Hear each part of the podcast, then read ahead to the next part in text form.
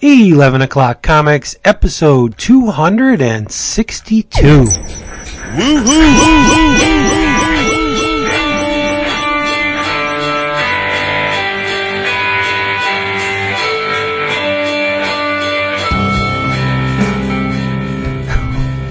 That sounds so strange. Oh yeah, DAP just got a sexy injection. much less emphatic Yeah, by design. different timbre too, but that's cool. I like to switch it up a little bit. He brings the excitement to the woo. I, I didn't want to totally uh, bombard his territory. You don't want to bury Manilow, and then everybody won't be want to listen to him. They want you to do it. You know it. That's right. What's up? What's up, bitches? Yeah, boy. Oh, good God, what a day! I can't wait for tomorrow, brother. Oh, I know it, man. It's been a long time freaking coming. I've had a semi-dry spell at work um, up until Monday. They must have known I was going away because I, I got bombarded this week. It always seems to happen that way. Yep. Just way too much stuff.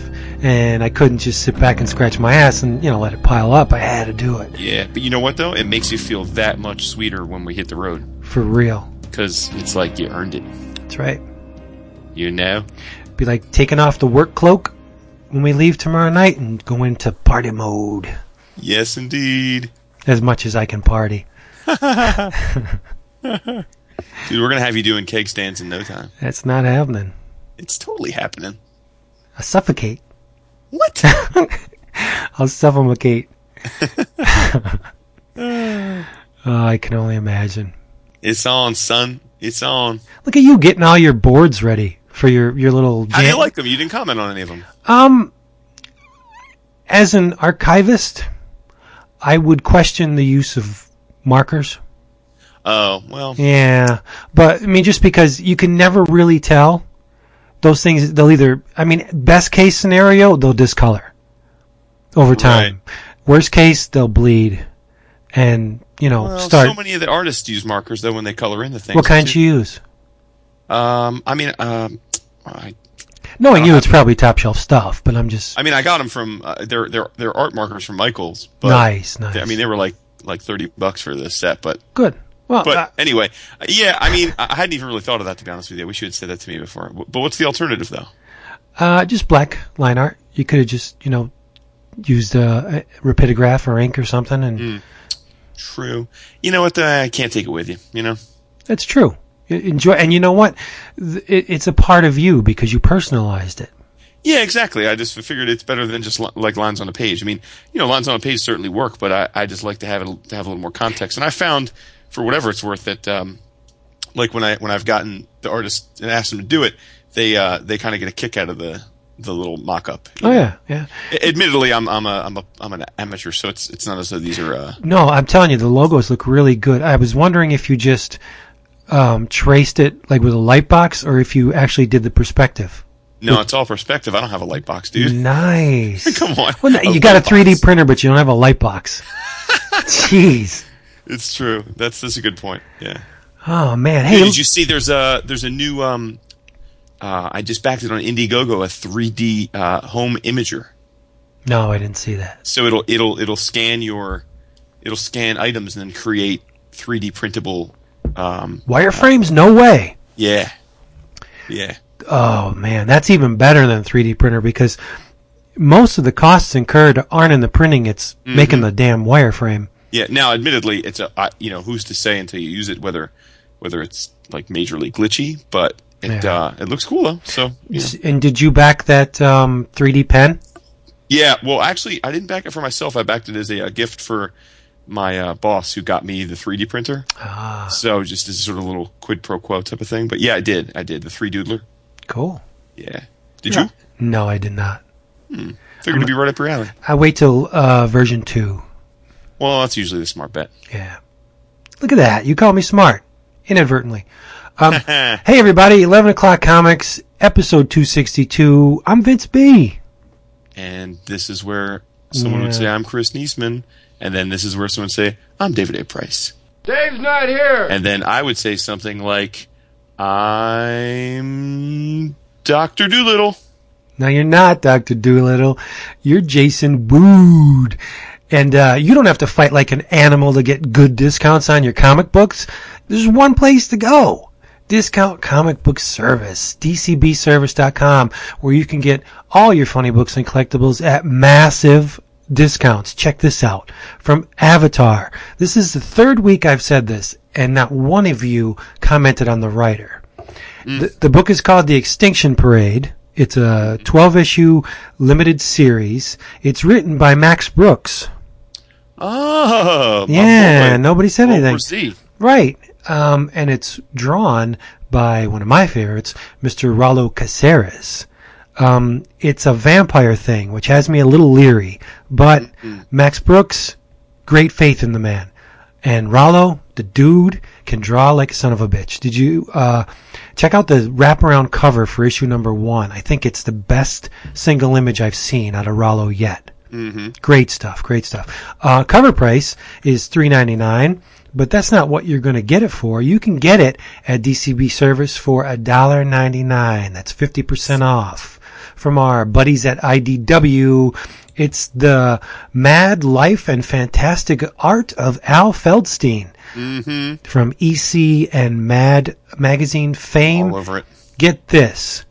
Um, along with rare and previously unpublished photographs, the book pictures every E.C. Feldstein comic book cover, many placed alongside the original artwork, presents several complete E.C. stories, plus nearly every, every, Everly. every splash page and house ad Feldstein did for EC. And his 30 year career as the editor of Mad, his post retirement work uh, as a fine artist, this book needs to be had, people. Yes. Forty nine ninety. Uh, you are right, and um, I think Feldstein was one of the better artists at uh, EC. Personal preference. I even like the way he signed his name, that goofy little little box thing. Um, Forty nine ninety nine is the cover price. You can take it home for half, twenty four ninety nine. And last but not least, from Fantagraphics, it's the Treasury of Mini Comics, the sequel of sorts to the Next Wave book. Uh, Treasury of Mini Comics charts the evolution of mini comics over four decades. That's a lot of time. It's a big little. Uh, it's going to be thick as hell, and you need it. Twenty six ninety nine. No way. You get it for half that. Thirteen forty nine. Remember, they don't care if you place your order late. You can be a Johnny come lately like me and still squeak under the door and get your previews digitally, you silly fools. A dollar and change and you save a tree. D I still like the paper. Me too, but I like the digital because I could take it to work and people don't know what I'm doing. They think I'm doing work on my iPad. Hmm, hmm, hmm. True that. DCBservice.com. And Jason, Vincent. where are we going to be this weekend? C2E2. Oh man, oh man, it's finally Oh, here. yeah. I'm so excited. Dude, by the time people hear this, it's very likely that we will be either on our way to your house Mm-hmm. or packing up our bags to get to your house. Or they could be listening to this as they're walking up to us to shake our hands, give us a big hug. That's true too. Because the premier Comic Con, the world's best Comic Con, in my opinion, is upon us. April 26th to the 28th, that's this weekend, in Chicago, at the West Building at McCormick Place. There's a huge list of people that are going to be there, but take note, Brian Azzarello, Rick Remender, Amanda Conner, Andy Diggle, that cutie Chris Burnham, Brian Wood, Jason's cousin, Mike Norton, Tony Moore, uh, Julie Newmar, Brian Posehn, Diamond Dallas Page, Jake the Snake Roberts, the cast of The Walking Dead. Andrea's going to be there. Uh, well, you know, Andrea is, uh, Yummy. She's yummy. hmm. I know, I know. Uh, I know she's no longer a cast member, but she's. She's, yeah, she was annoying, but maybe in real life she's cool. I just want to get close and smell her. Just, you smell pretty. Uh, Who now, else is going to be there though? Who? Isn't, uh, Andrea, I mean, isn't, um, um, Lori. Lori going to be there? I think so. Yeah. And I think, um, who else did they say is going to be there? I didn't really pay Well, the too. kid's going to be there. yeah, I didn't really pay too close attention because we're we've parted ways. But as soon as I saw Andrea, I was like, yes. Um, I don't. You still may be able to pre-order your tickets because you're not picking them up at the actual door. You're buying them online at c2e2.com. So if you pre-order, uh, three day pass is only $55. But if you wait to get your ass to the door, you're going to pay $10 more. Six, 65 bucks. Don't do it. Get it ahead of time. Assure entrance to the show because it's going to be great. 26th through the 28th. Come see us. C2E2 Chicago. Be there. Or be square. That's right. You got to do the drink roll call. Well, first I want to mention just one last little addendum there. We will have a table. Oh yes. We will be in Artist Alley and section uh, in table Q16. Uh, so come over and try and find us there in the few passing moments we'll probably be sitting there. but no, in all seriousness, there'll be somebody probably sitting there most of the time.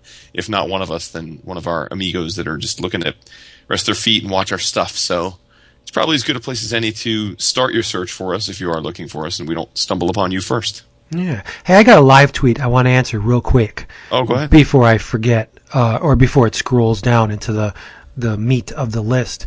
Uh, this is from Tom Morris. Oh, and uh, he asks, this is a really good question. When will enough time pass for it to be appropriate for another writer to do Howard the Duck? And who would and who would that be? Wow, that is a great question. It is. And, and I don't think you finished Marvel the Untold Story, have you? Um, no, I did not. Well, I have, and I would say that that um, that is a very, very. After reading the entirety of that book, it's a it's a very hard question for me to say anyone ever. Right, know. right, exactly. Um, Steve and Howard were pretty much the same entity. Uh, Howard was just the mouthpiece for all Steve's beliefs and views and and uh, opinions and all that. But uh, at this point, I am not um, reluctant to admit that someone could do a really good job on Howard the Duck. Um, let's say, you know, uh, we we phase into another dimension and Alan Moore decides he wants to work with Marvel and says, you know, oh, give me the duck. Uh, that would be cool and I would buy it and read it, but it would still be inferior to, to Gerber, uh, because no one can ever waddle like that but Steve. Yeah, I mean, I, I think that um, there are certain sacred cows, but you know, we have seen some examples where things could be done at least well enough that it's not an abomination. So, Yeah. like again, like like before Watchmen, I know it's still highly controversial. I'm sure if David were here, he'd be gagging right now. But Or you know, Frank really Santoro. thought- yeah, that's true. But I really thought, uh, for for the most part, uh, I mean, not all of it, but I thought for the most part, it was very well crafted, loving, lovingly crafted, certainly. Yeah. Um, and and while I don't think it any of the the the spin-offs um, or the the modern stuff held a candle to the original, I also think they were pretty good comics, at least in the aggregate. And so I don't think it was an embarrassment. And then No. similarly, I would say that um, you know Dave Stevens' Rocketeer, I always viewed that as something that was so definitively Dave Stevens, and I think most people did.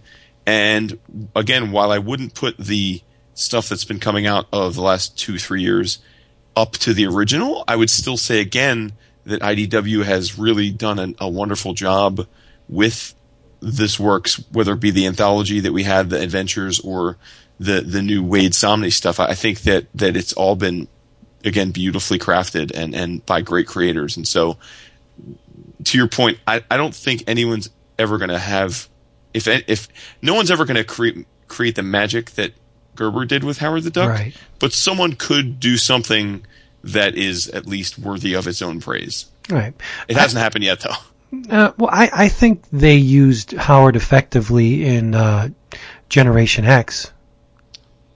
Oh, that's true. Yeah, he was he was used That's pretty true. well, and and he popped up in the Marvel Zombies thing, and that was fun.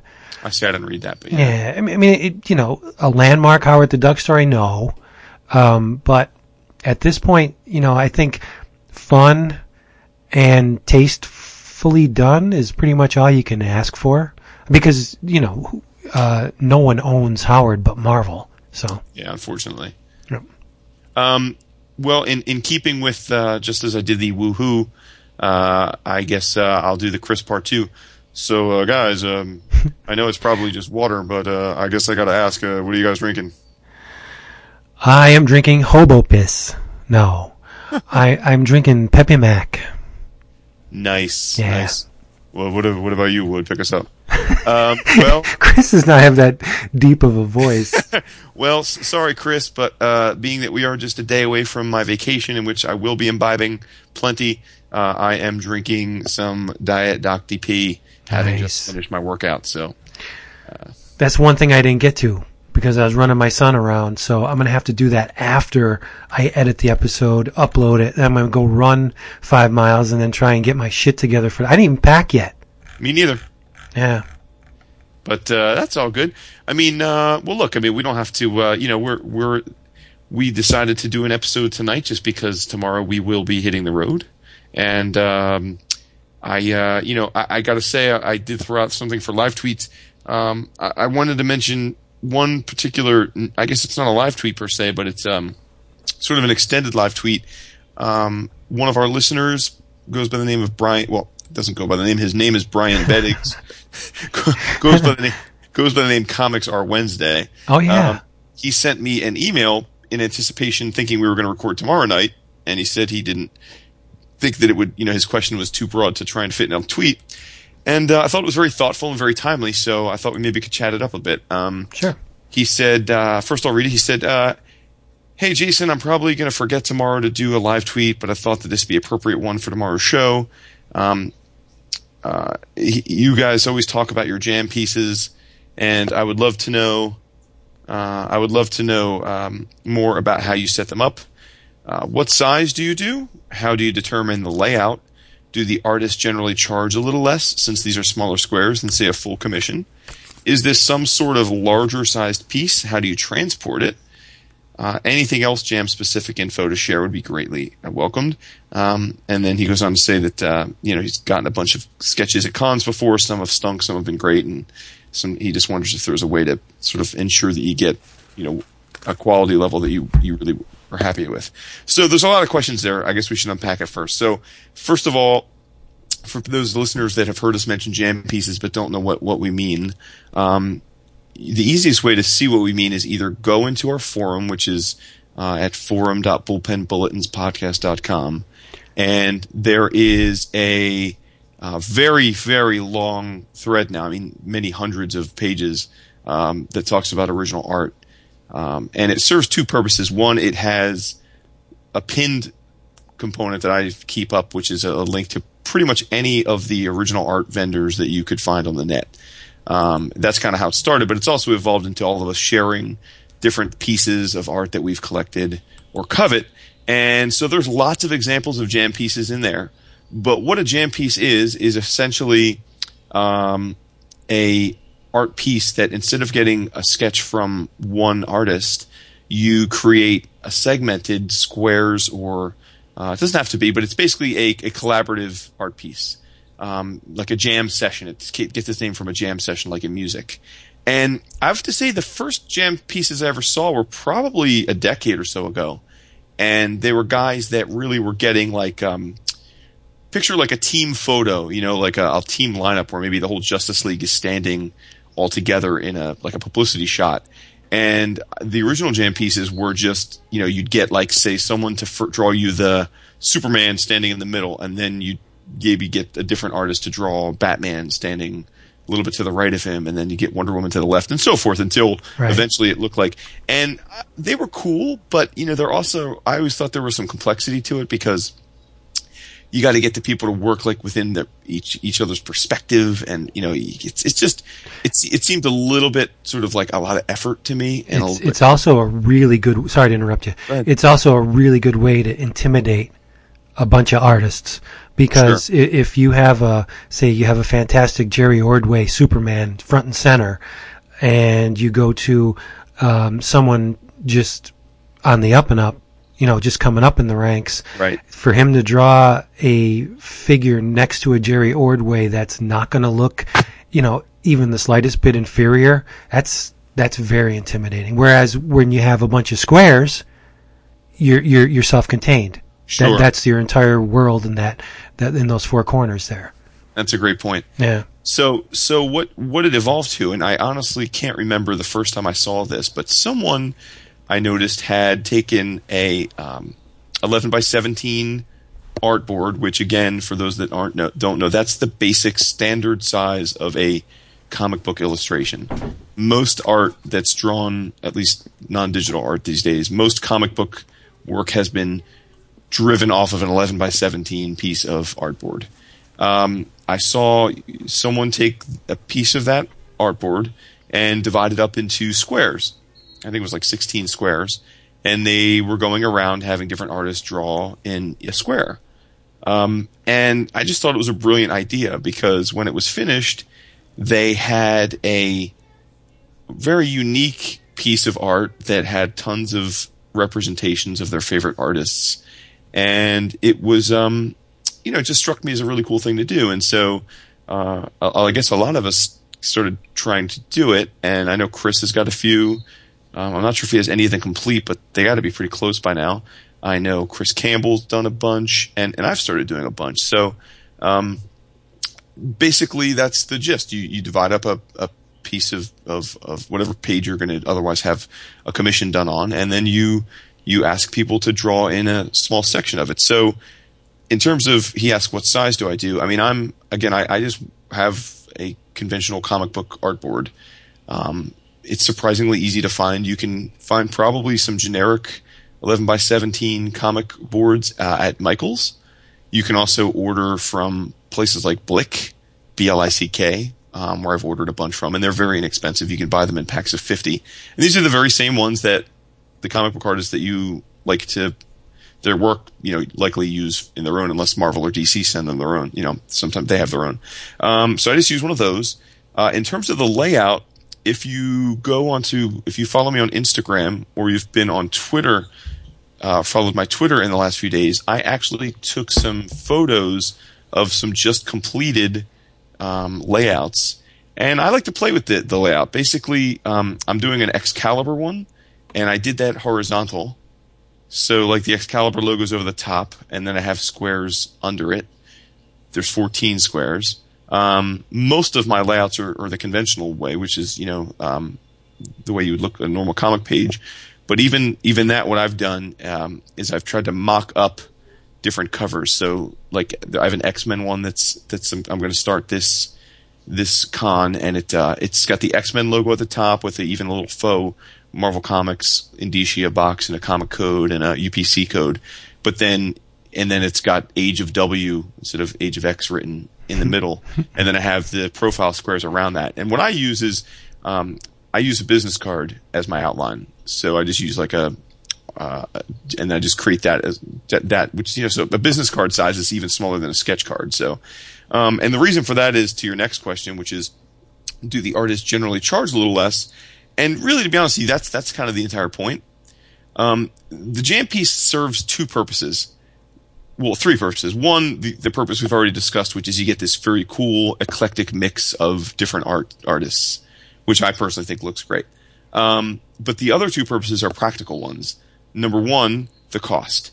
Um, now, your mileage may vary. It's going to depend on who you're asking, where you're asking, and what type of thing you're asking to draw. But generally, all things being equal, yes, getting someone to draw on your jam piece is going to be materially less expensive than getting them to sketch for you. Unless it's uh, Neal Adams. Well, that's what I'm saying. I mean, there are exceptions. So, for example, yeah. let's say artist X is going to charge $50 for a head sketch, you know, just a neck above head sketch at C2E2, which is, I think, probably a fairly common price point for like non quote unquote, you know, elite or named artists, like guys that are just good solid artists that aren't trying to gouge you. That would, let's say $50 a jam piece could range anywhere from, I mean, to be honest, free to more than likely, say 20, 25 bucks. Um, but the net of it is, I would look to pay between a quarter and a half of what you'd comfortably pay if someone was going to do you a like a like a nine by twelve type of um, head sketch or something. You know what I mean? Right. Um, now, I have been very, I'm going to be honest, I have been very, as Vince knows, I have been extremely fortunate in my jam pieces thus far because I've also been fortunate enough to have friends or friend, be friendly with creators. So I have paid very little for my jam pieces to this point. um, but that being said, I always go. There's etiquette to these things. So for me, my approach is if I ever if I'm getting a commission or uh, you know something a legitimate sketch or a commission from someone, I always discuss price and payment beforehand. Right. Because I don't want any surprises. But in jam pieces, I'm a little different. In jam pieces, unless it's someone that I've already heard kind of can be really expensive, I will go up and introduce myself and then show them my jam piece and say, "Hey, any, I, I you know, do you have the time to draw my jam piece?" And generally, I have to say, guys are guys and girls are artists have been very very receptive to that because they can see that it's a small thing and it's not going to take very long. And most of the time, I haven't asked what they're going to charge me until they're done, and then I'll say, "Wow, you know, if I'll say that's great, and what do I owe you?" And then I'm generally accepting of the fact that whatever they say, I'm going to pay them. You know, now you have to be careful there because there are certain artists that could say to you, "Okay, that'll be seventy five bucks." You know, so you need to be careful. I mean, again, to Vince's point Neal Adams is more than happy to do your jam piece, but it's probably going to cost you a hundred bucks. Yep. Yep. But he's also going to charge you 300 for a head sketch. So what you should kind of do is if you're a little nervous about not asking up front, usually artists have like their basic prices like posted at their table. So if you go up to someone and you see that their sketches are running 300 bucks, like Jimmy Cheung's probably going to charge 300 bucks for a head sketch chances are if he's going to do your jam, it's going to be like a hundred bucks. So make sure you discuss that up front. Yeah. If meanwhile, if a guy's doing $30 head sketches, well, your jam piece is probably going to cost you 10, 20 bucks. You know what I mean? And uh, we've worked out a deal. Well, I have with uh, Chris Burnham, who has. Uh, if you go to his table at um, C2E2 and tell him, "Hey, 11 o'clock comic sent me. I want my free jam piece." Image. He will sit down. He needs to practice. You know what I mean? He'll he'll do your jam piece for free. That awesome Chris Burnham. Chris is going to kill us. For that. That's not true. Meanwhile, I'm just hoping Chris has time to do a jam piece for me. Um, now, the other thing, the other practical. Um, oh, look who's here. Yes. DAP. Woohoo! Woohoo! A little late, but we're glad you're here. She gave Really? me all clear, huh? Yeah, yeah. Once, uh, once we, once we wish Grandma, once we wish Bubba happy birthday, birthday. Nice, Bubba. Happy birthday, Bubba. yeah, yeah. Um, You had the sex, didn't you? That's what he meant. yeah, that's that's our Birthday, euphemism when we say you know birthday for grandma. That's that's that's our that's our code. Got Yeah, I call, it, I call it leaving a map of the Philippines.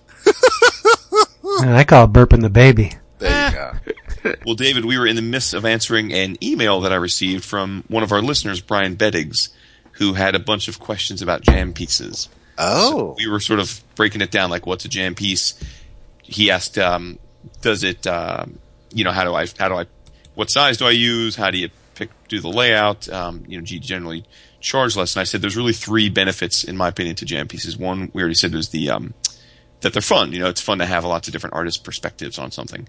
Two, which I just got done talking about, is that yes, it generally costs, or should I think cost significantly less than if you're going to have someone do a you know a full commission for you, or even like a head sketch. The third thing, though, which which, which is the, which is I think also equally important, is at these cons, particularly the big ones like New York, San Diego, C2E2, maybe Emerald City, uh, Heroes. Artists Alley is jam packed, and uh, for good or for bad, most of the artists, or at least a bunch of them, are going to have their commission and sketch lists completely full within the first hour or two of the first day of the show. So if you're one of those people that goes to the show, say, you know, Friday after work, or you don't go until Saturday, unfortunately, a lot of the guys you're hoping upon hope can get a sketch from, even if you've got the the cheddar, are going to basically turn you down because their list is already full. So where the sketch list, the sketch, the jam piece comes in handy is that quite often I've found that people whose lists are full for the weekend will be more than happy to take a break and draw on your jam piece. Because again, it's a very small rate. Like a business card is maybe a two by three inch square. So that takes them literally while they're chatting with you, if they're able to, to talk and chew gum at the same time. Um, and you know, David, you've you've been with, with me a lot for when I've gotten jam pieces. Many many occasions we've we've sat and chatted with the artist just just as we would anyway. Like Matt Kent comes to mind Yeah, exactly. immediately. and they just sit there and draw while you're talking, and the next thing you know, the jam piece is done, and you just had a chat with them, and then they get back to like their their commission list. So, Right. so the the third advantage again is that although it, it's no guarantee, you know, they'll probably there there are some artists that will still say, "Listen, I can't because I'm full up." You're going to have a better chance on a Saturday or Sunday of getting someone to draw on that than you would go in cold turkey and say, "Can you give me a sketch or a commission?" So the net of it is, I think there's lots of reasons to do it. Now, um, he he asked if if how do I transport them? Well, I um I carry an an uh, Itoya portfolio. Um, Itoya is I T O Y A. It's the brand. Um, I can't say it's I don't I can't argue that it's the best brand, but I can tell you that um, when I was first starting to collect original art, all the people who I solicited advice from, they pretty much all said get Itoya portfolios and use them. So, you know, your mileage may vary, but I've found them to be really helpful, and I carry all of my original art in one portfolio. Um, and again, mine is sized to hold comic art, so it holds, you know, up to um, I guess it's probably like I haven't met. It's probably like twelve or thirteen by nineteen or twenty. Just it holds so it can hold art pages and and anything smaller than that. Um, and then his last question was just anything else specific to share. I mean, the one thing I'll say is another little tip is just be creative with it. Um, you can you can just take a, a an art page and just literally take a ruler. Like if you don't want to do a layout, just take a ruler and just divide it into equal chunks. But what I mean by be creative is like have a cool idea because I've also found that artists love to be surprised or to do something like I get sketches all the time of characters like Black Panther and Deadpool, but I'm also rec- I also recognize that artists like often want to gag when I ask them to draw Deadpool because they've been asked to draw Deadpool a thousand times. So with the jam pieces, like you know, while it'd be totally cool to have a, a you know a Justice League or an, an, Avengers jam piece, like Chris has a Justice League, I have an Avengers. Um, you may have even more success and more enthusiasm from artists if you do something crazy like uh, you know who knows like um, I mean it could be anything. It could be Fantastic Four villains. Yeah exactly. Or redheads or yeah. um, you know I, I was toying with the idea of doing a, a one percenters like just having guys draw um, the richest characters from comics you know like just just the kind of thing where an artist is like oh I haven't heard that before because it might just get them a little more juice to contribute to it you know? Um, and then just circling back to the last thing the last tip, and this is like a uh, this is like an advanced gamer tip, and it kind of touches on something that Vince said when we started this conversation. The best way to ensure that you have an awesome jam piece is to make sure that your first and first one or two squares on your piece are done by killer artists. Yep. You know, so if if if you've got a budget and you know you you're maybe thinking you're going to get five or six squares done at a con and you know, if you've got like a budget for one, say like artist that you adore, go to them first, go to them early and try and get them to commit to the first square because it will elevate, you know, artists are competitive and they also are often their own worst critics.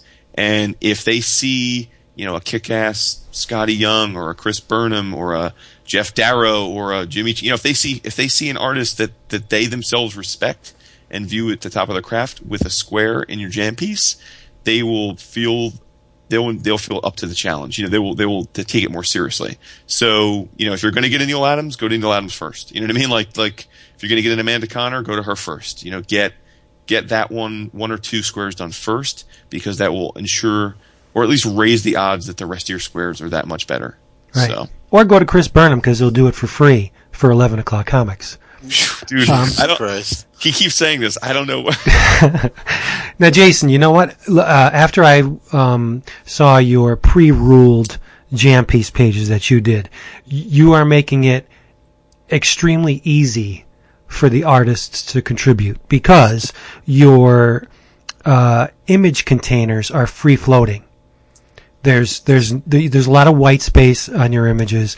You know, you're you're giving the the the uh, drawings the uh, the chance to breathe. But if I was going to do a jam piece, I would my horizontal and vertical lines would I wouldn't use a T square. They would not be perfectly horizontal or vertical. I would skew them, you know, because I love chaos. I, I would make yeah. every square on those uh, artboards different sizes and I would also butt them up next to each other. Because if you have an artist that goes in and say draws Batman and he has a lot of real heavy blacks in there, particularly in a certain corner or corners, that forces the guy that takes this the space next to it to adjust his drawing based on the blacks that are already there. Like he's not going to drop a lot of heavy blacks next to heavy blacks because one, you're going to lose the the demarcation of where that image ends and the other one begins, mm. which could be used to good effect, right?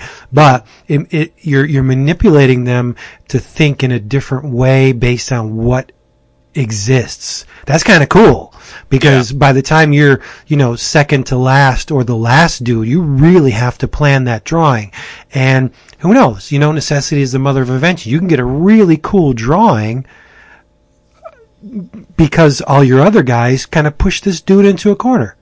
Yeah. So you could right. think think about it in that way too. It could be like a game, like a game piece. Yeah, you know, well, that's. I mean, I think that gets back to you're. You're exactly right, and just have fun with it. Like, I think people's. It needs to be your own, right? So, whatever kind of art you like. Like, I. Again, it's hard for people to. If you haven't seen them, you you don't understand what I mean. But I've structured most of mine to look like kind of either either roll call because I loved. I've always loved the Avengers roll call. Right, yeah. So, like either roll call, like where I'm. I'm basically inviting the artist to draw a profile picture of. I mean, I'm, I'm almost sort of begging them to do that without just by the structure of the way I've, I've designed mine. But yeah, I mean, I've seen like, um, I've seen to your point, people where they do squares, but then you know people kind of play with it and they overlap.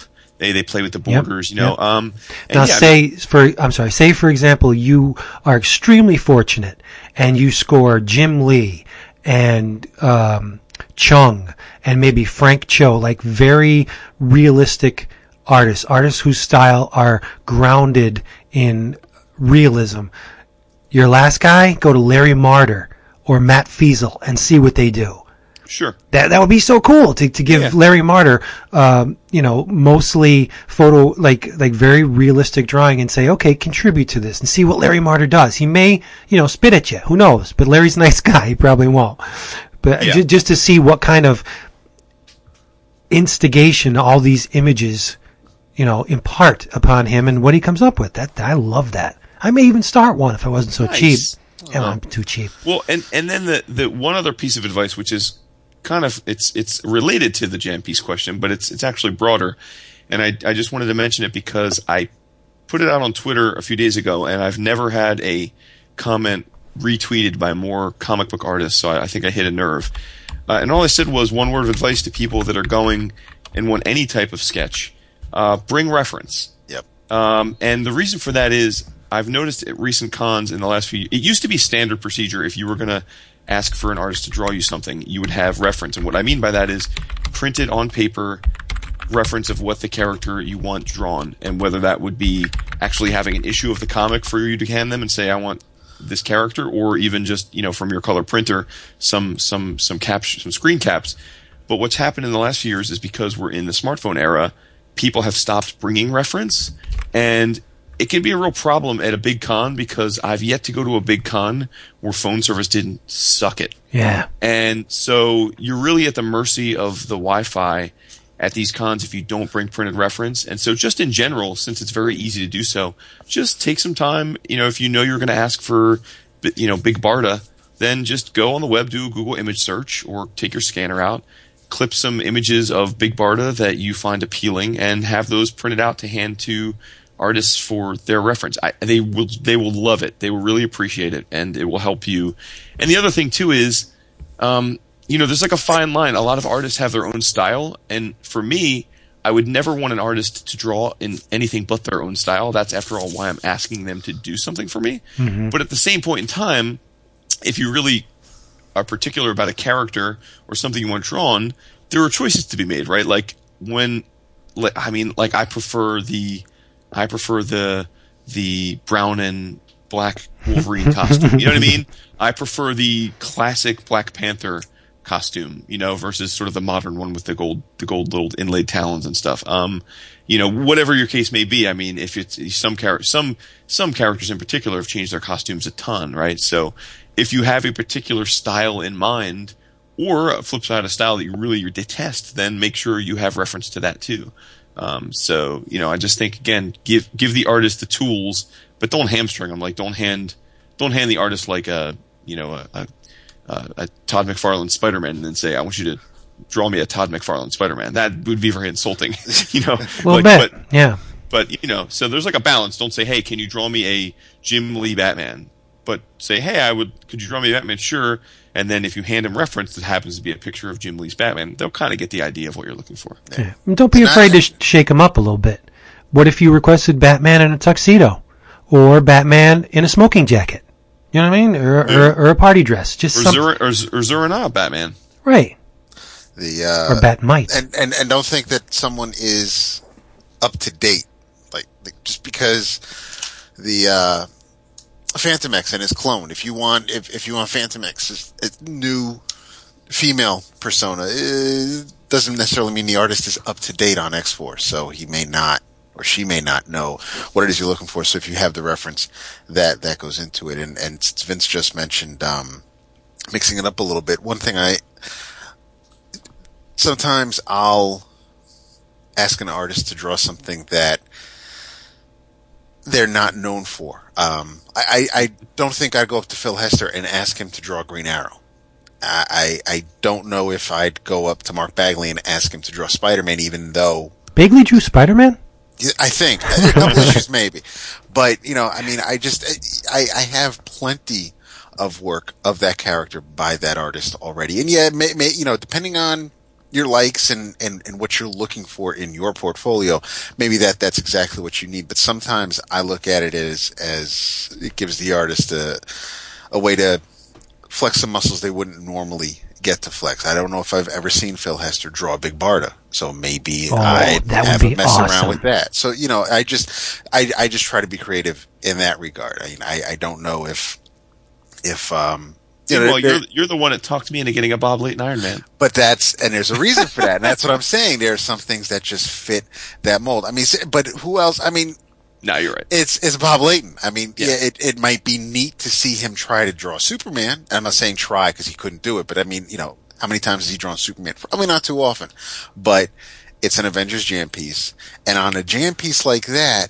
yeah, there are some characters that match up with creators where if I have a jam piece and I have a dozen character headshots, I would probably want in my collection, then that's something that I would want the creator who's associated with the character to, Sure. to do. And that's and, and the other thing about jam pieces when I think Jason is doing it right in the sense that he's he's got the squares all set up. He knows exactly who he wants where, and he's giving he's giving the artists a a set space. No, nobody's getting more space or less space, and and I like that idea. And even though it might visually be appealing to have a landscape sheet of everybody from Alpha Flight as as a freestanding action pose, but the problem with that is you might have the one guy take care of Guardian right smack dab in the center, and then you have a huge shot of Sasquatch to the right.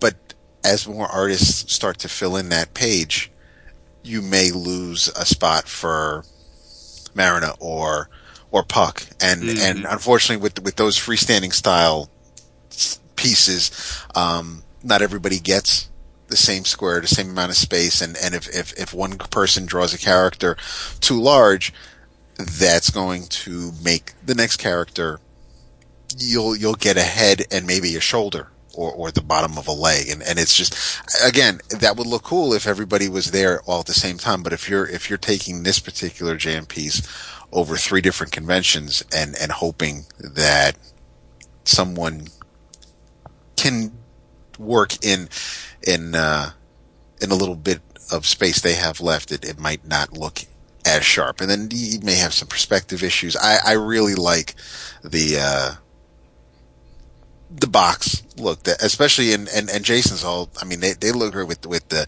with the logo the masthead and and, and the GI Joe versus Cobra when he showed me has how he has that split up. It's he's he's uh it's it's you- you've you've come quite a long way from just that that Avengers and and and Alpha Flight where you just basically had the titles and the boxes for the characters and now now you're adapting a little bit. I, I, I like the way they're looking. Thanks, brother. I'm all grown up. Yeah. Well, Sort of I grown up. I have an idea for a jam piece. Ooh, what you got? Marvel heroines in action poses, hmm sans underwear. Commando, commando, if you will. Blink, Talisman, Jean Marie. Um, who else? Um, A- anyone with like a split skirt. Oh, Gwen. Um, I know. Uh, Poor Oh, so you Gwen. can see you can see her dick. no, we didn't say Bagley drew her. oh, the transvestite. Transvestite Gwen. That's not Chyna nice. as Gwen using Chyna. as reference. Hey, Chris isn't here. We could talk wrestling a little bit. This- uh, There's not you much to talk about these days. Oh, last week's Raw was great. Oh Last my week's god, it was awful, dude. Last week's maybe. This week's not so much. Wait a Oh, minute. You, you mean two weeks ago? Okay, Post You, WrestleMania. you don't you don't mean Monday. You don't mean No, the one where the Undertaker. Um, Last night with Shield. yeah, that was pretty good. Maybe that was the only good part though. Yeah, I watched it today. I didn't watch it yet. Guess how I watched it today? Had you Uh, watched? Because I got me a DVR. What? For real? Yeah, I got the What's up dude. now? I got the DirecTV. It's awesome. Do We have Adventure Time set to record every time it's yeah, on. we record it every time. Yeah. Yeah. Yeah. That's the bomb diggest. Hey David, you know what? You missed out on the drink roll call. What you drinking? I am. Uh, I I had some red wine with dinner. I had steak tonight. red Now. Right. Uh, but uh, but now I am sipping on some Buffalo Trace. Since it's going to be a few days before I I have some. Well, I'm guessing. I'm bringing something that that's. I'm bringing something with me, but it's not. um It's not. It, it's new, so I haven't. I'm looking forward to trying it with you fools. But Wow, you know what I'm bringing? besides yourself. A big ass jar of pepperoncinis. oh, really? Yeah, peppers, pepperoncinis. Little I eat them like I eat them like candy. It's free I'm not a food, dude. It's free food. There's zero calories. I'd rather eat that than the chaw. You could, yeah, you could you could eat a whole bottle of pepperoncinis and the total calorie count zero. Well, I, I, that's how I feel Like, about I love carrots. I eat the carrots like they're candy. Ah, I'll I'll eat carrots like. Yeah, like they're I gotta have the spice though. sometimes I'll, I'll I'll mix things up and I'll um I'll pretend like I'm at a, a um a dive bar and I'll throw like a little bit of blue cheese in a ramekin and I'll, Ooh, dip, oh, I'll dip my carrots in the uh in the blue cheese and I'm like yeah that's that that's healthy that's like you know that's like I'm like taking your veggies and and that's death to me though. I'll watch you eat it. Yeah, I was gonna say I don't like the blue cheese at all myself. It's like- really not even on salad or nothing Mm-mm. okay Can't do it. I don't dig on the mold. Hey, let's talk about some comics. yeah but my Do we bas- have to? Yeah, we gotta. Do we I don't know have you read anything Oh. I've, been, I've been I've been prepping for I I, I packed I've some been making jam pieces, people. That is true. That is- and I have it's it's right next to my bag. I have your Deathstroke pages. Ooh, Oh, I forgot all about that. Yeah, Nice. I know you did. I, I I have those. I'm I'm bringing a big plastic sleeve in case I pick up any art this weekend. Um, good I'm, idea. I'm bringing I'm bringing a lot of art with me just because I I decided it'd be fun if since I'm going to bring the portfolio anyway, just to throw some stuff in there I haven't had framed yet. So Nice. you guys get to see my my Mike Zeck pages. oh yeah, You got the handcuffs to chain to the handle and one on you. that's it. Yeah, right. Um, yeah, I'm, I might need to invest in that. No, I seriously. Like Jerome, I got you my need a valet.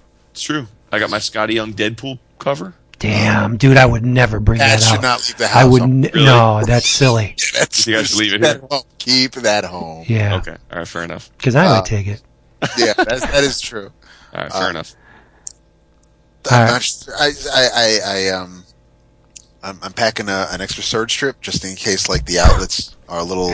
You are awesome. You I'm are. just- no, I'm just. Uh, I, I got to make sure I pull the uh, the plug out of my car because it's got a dual USB, so we can charge and. and That's what she said.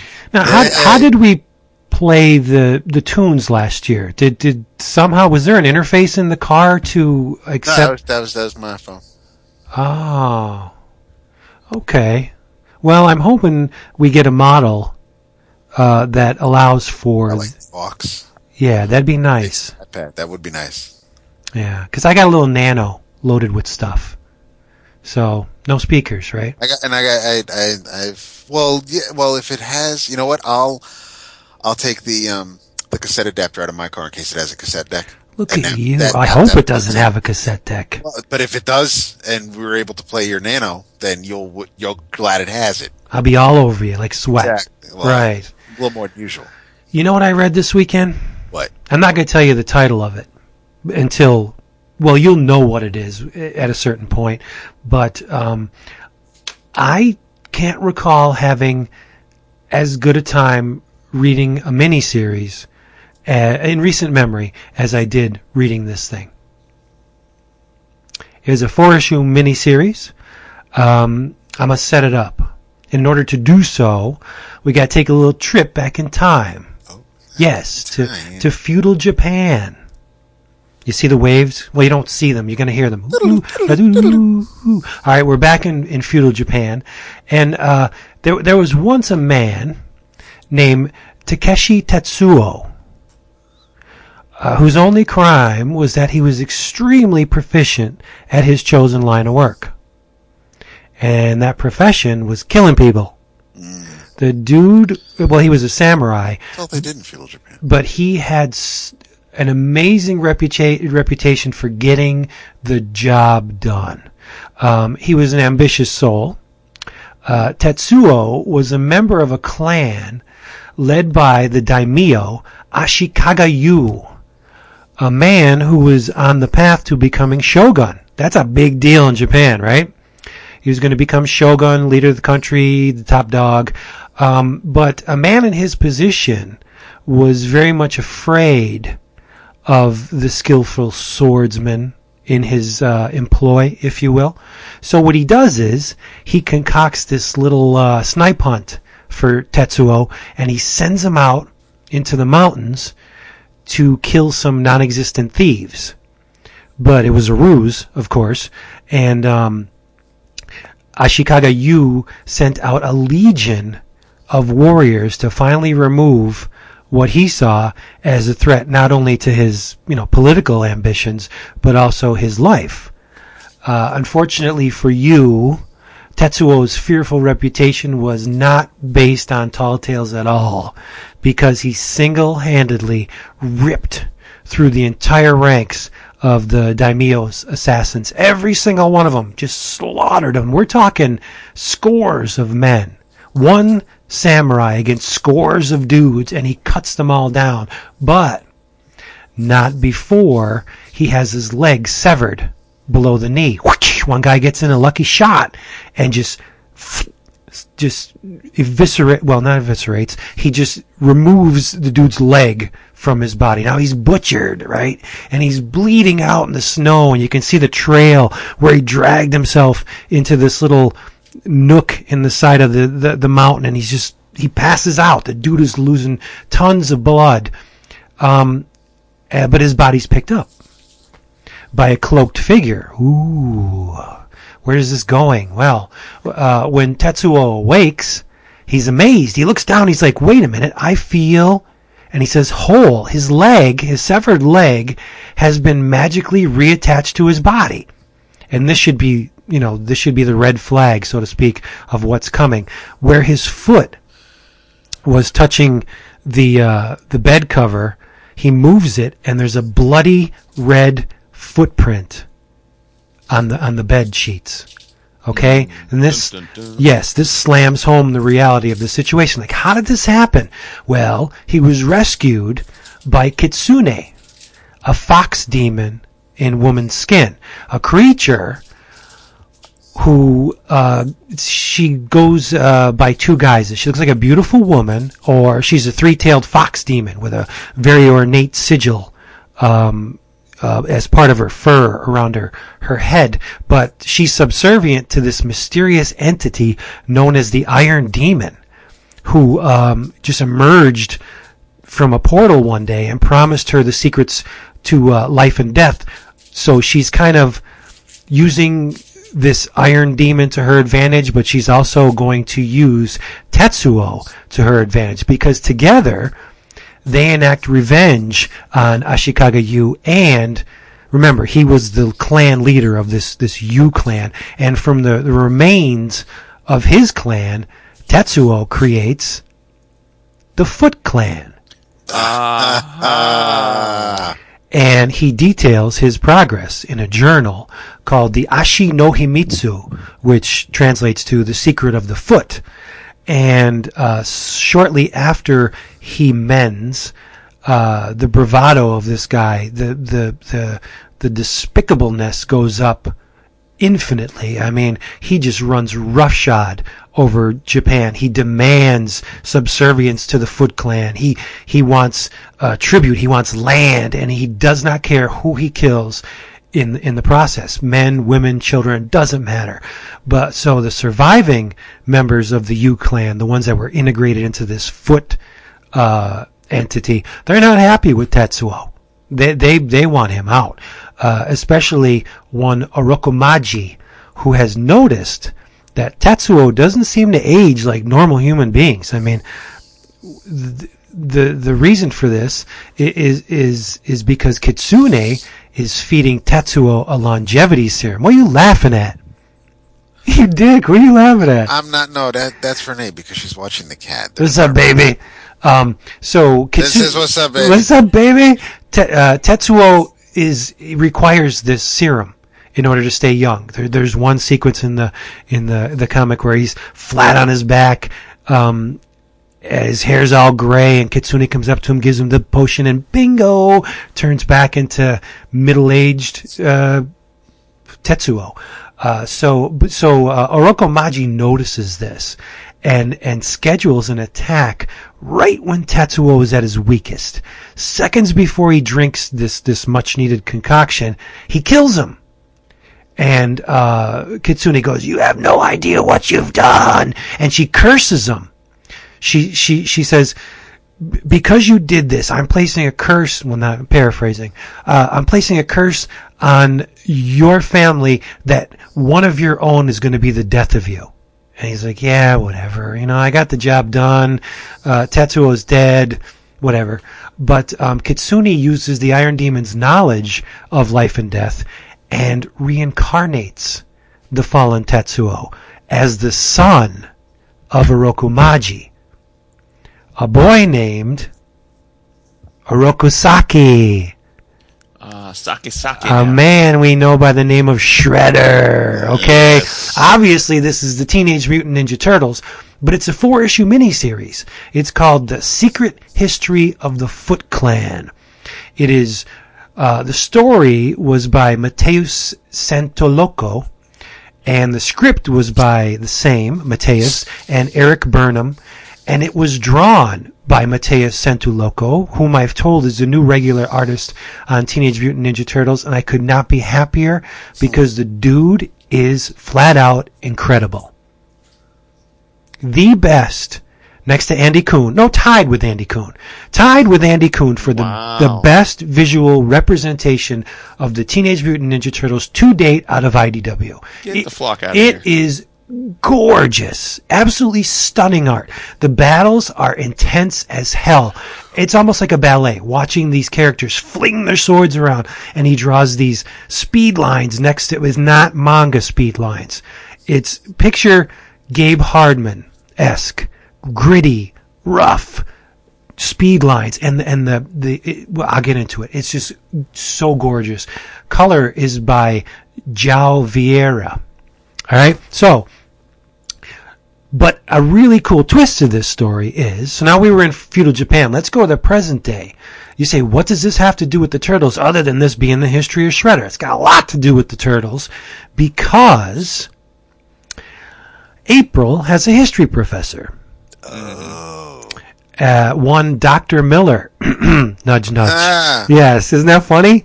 Uh, and he has taken upon himself to translate what pages remain from the Ashino Himitsu. He's translating the book. Now, doing something as foolhardy as this is going to bring you to the notice of who? Shredder, Karai, the Foot Clan. So, Shredder kidnaps uh, the doctor and plops the real, uh, well, the the the majority of the uh, Ashino Himitsu in front of him and says, "Translate." And the turtles are drawn into it. And you know who else is in this? Alopex, that that female fox mutant.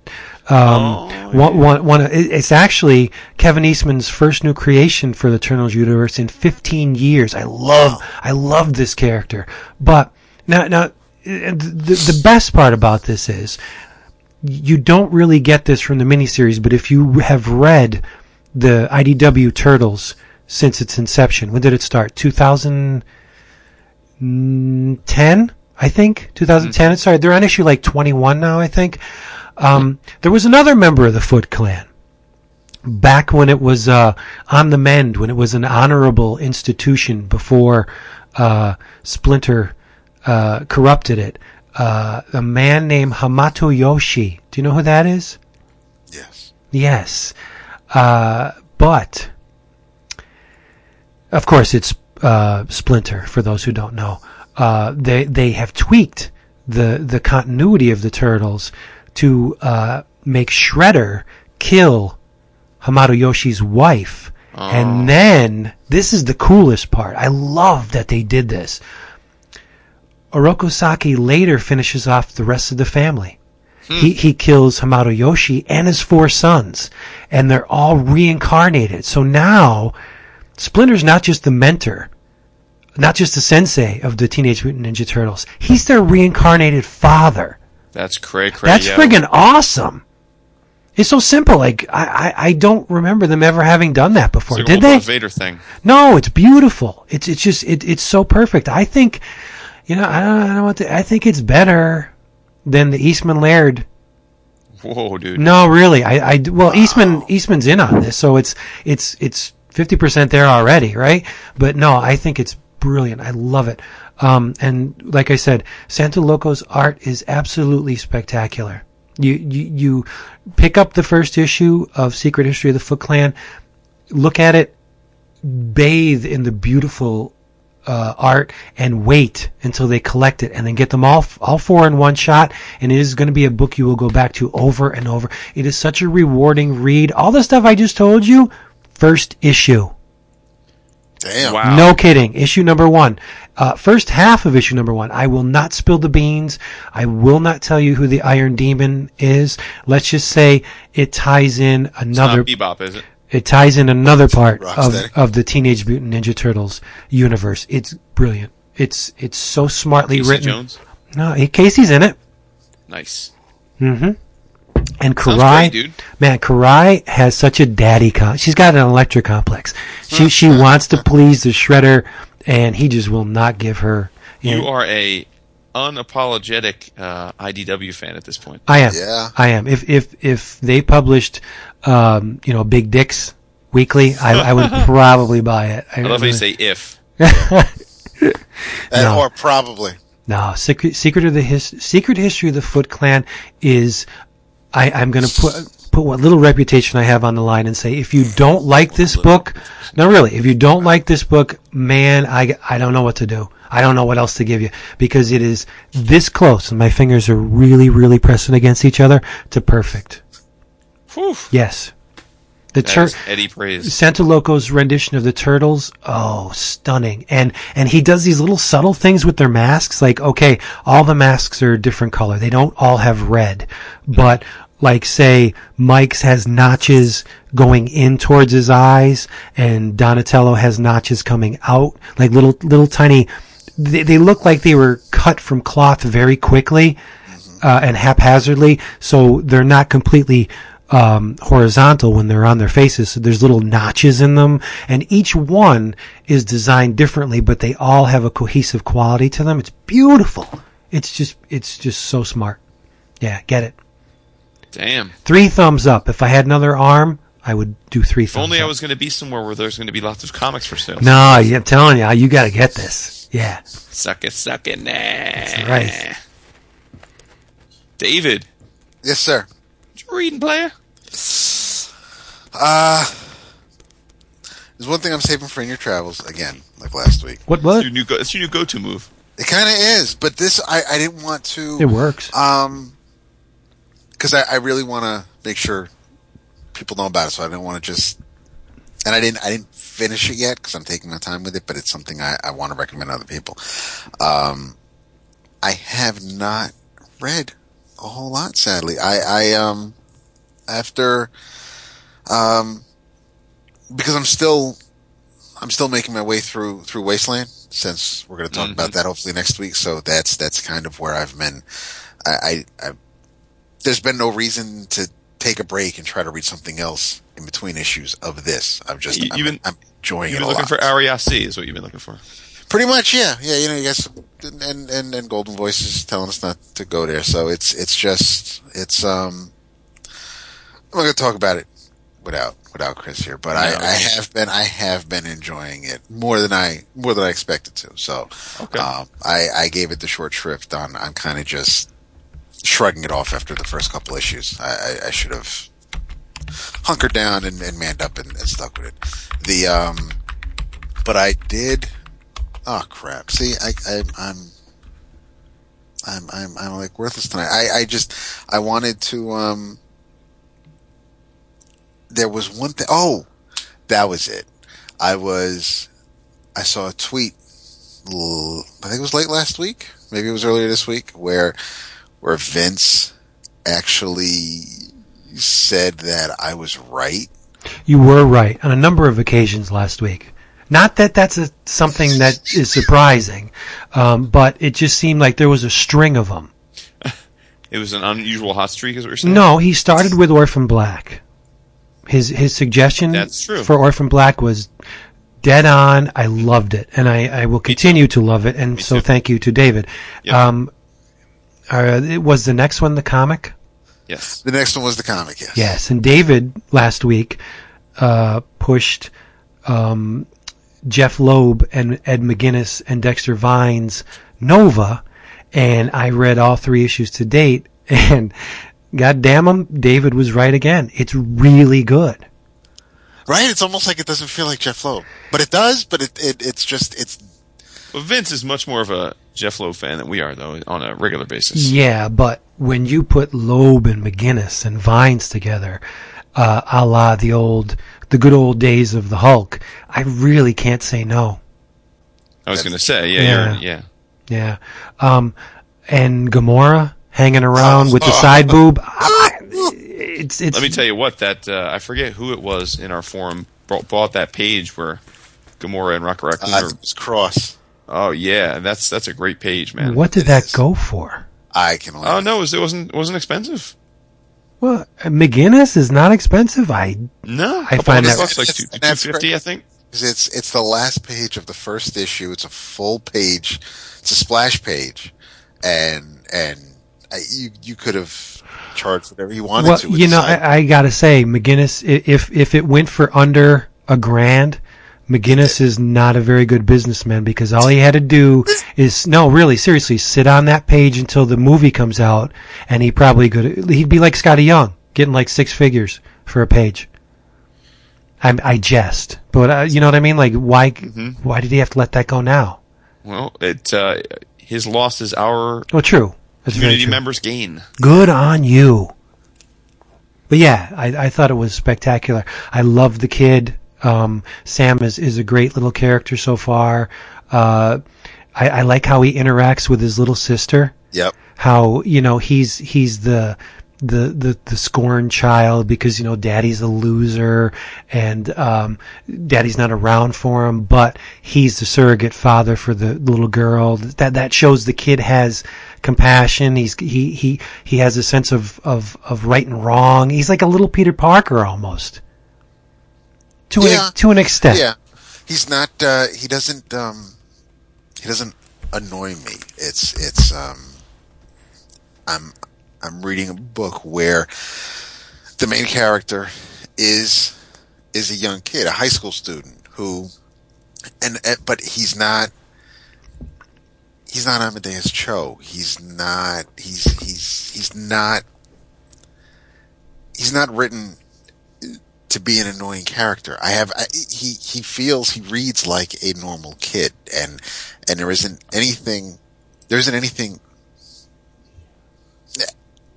extraordinary about him. There isn't anything that that that's special about him until the helmet comes in his possession and he realizes that his father wasn't full of shit, and and that's basically where we go from there. But it's still it, you're, you're still you're reading the story basically through his eyes, and and there's um there's no there's nothing that I'm, I'm scoffing at yet, even though, you know, there's a talking raccoon standing on his chest in a hospital room with a green woman next to him, but there isn't anything that, that Sam is doing where I throw my arms in the air and go, "Ah, this is Right. shit.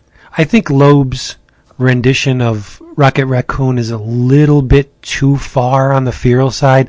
Like when he when he discharges the energy weapon in the hospital against a kid armed only with a pillow.